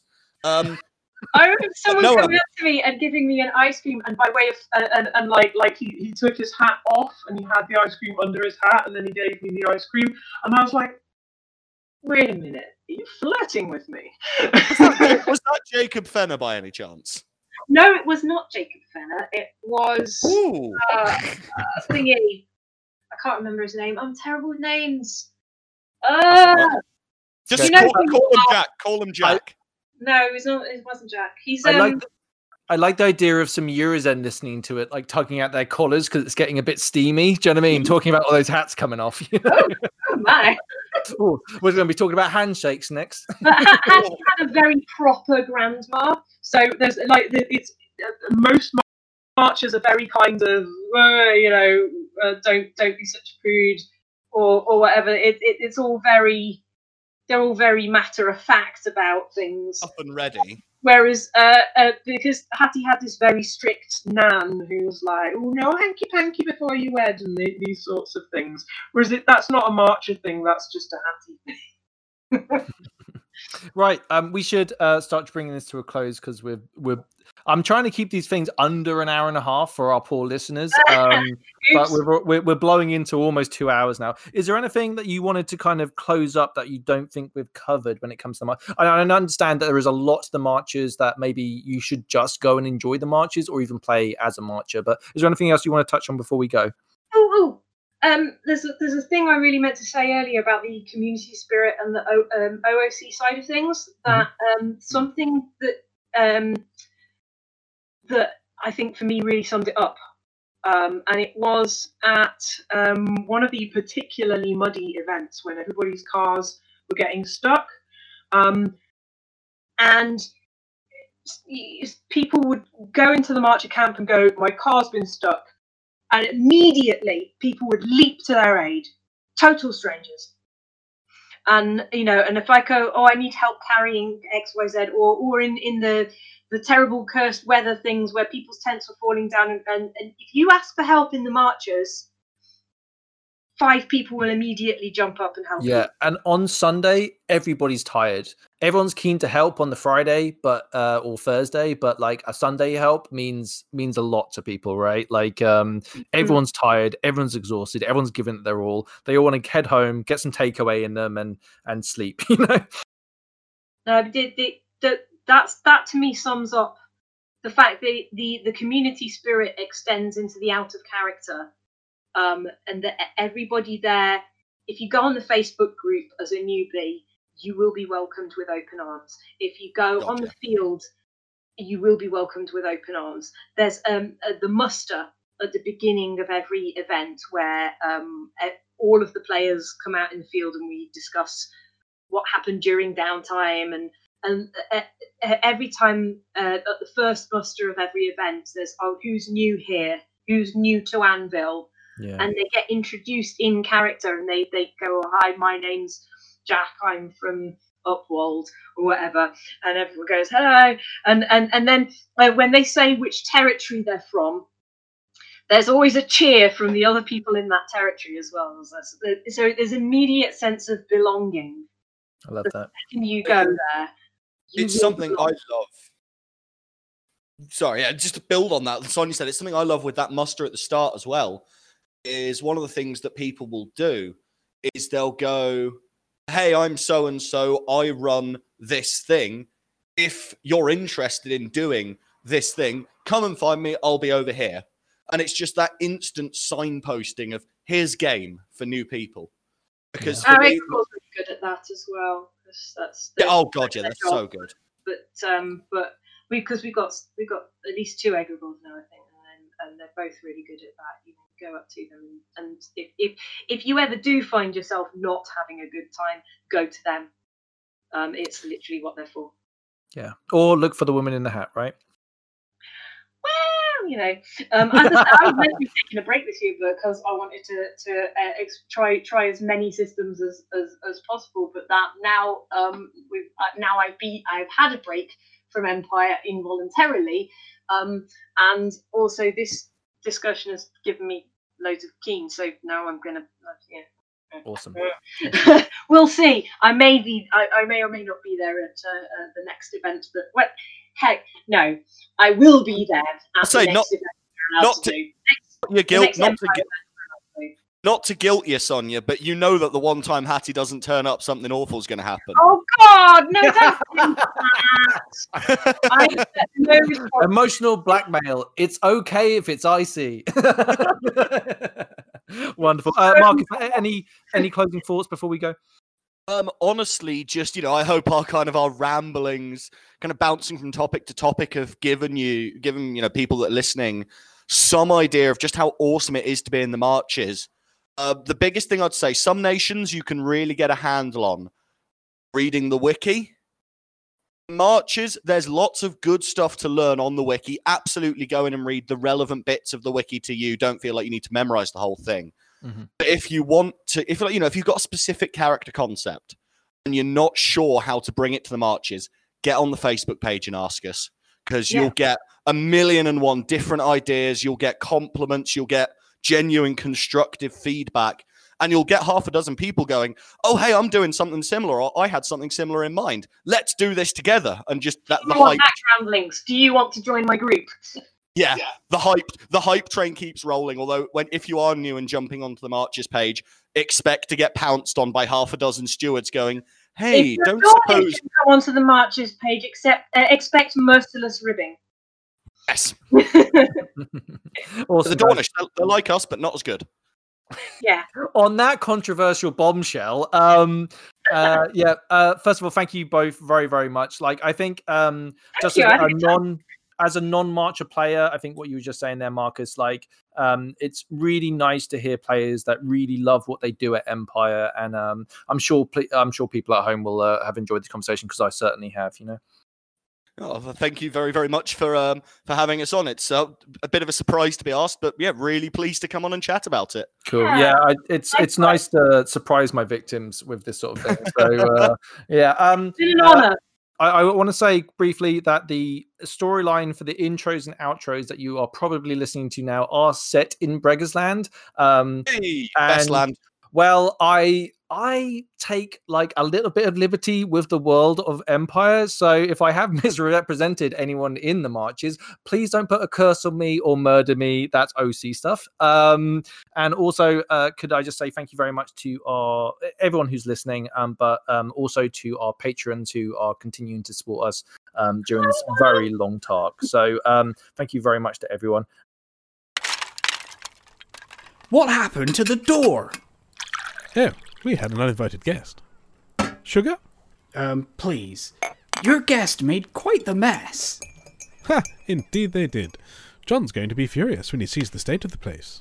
I understand John was a friend of yours? He still is. From what I've been told, his body still hasn't been found. Well, that's true, but given the current situation in Two Staff, I think it's safe to assume that he was taken by the creature. I'd try not to make assumptions. The truth can often be full of surprises. Is it common for properties to be sold so quickly around here? It is nowadays. Since Mr. Haft arrived in the town, he's been offering to purchase any land he can get his grubby hands on. He's got deeds to half the town. He's not a local? By the virtues, no. I think he came from Kallavesa. A Wintermarker? I can't imagine the locals being too pleased to see him throwing his money around. At first, no, but when the beast started terrorizing the town, people were practically giving away their land. There are plenty of exceptions, John being one of them. And you don't find any of this suspicious? Some people do. Mr. Half may not be the most popular man, but he is the one who put the bounty up for the creature. He's as keen as anyone in town to see it killed. Interesting. Now, I thank you for the tea, but I'm afraid I'm here on official business. Don't worry, we'll be staying in town from now on. I appreciate that. If you are struggling to find a place to stay, I would recommend finding the Friar. Friar Samuel? We actually stayed with him on our first night here. He's a virtuous chap. While he's still here, I still have faith in the future of this here town.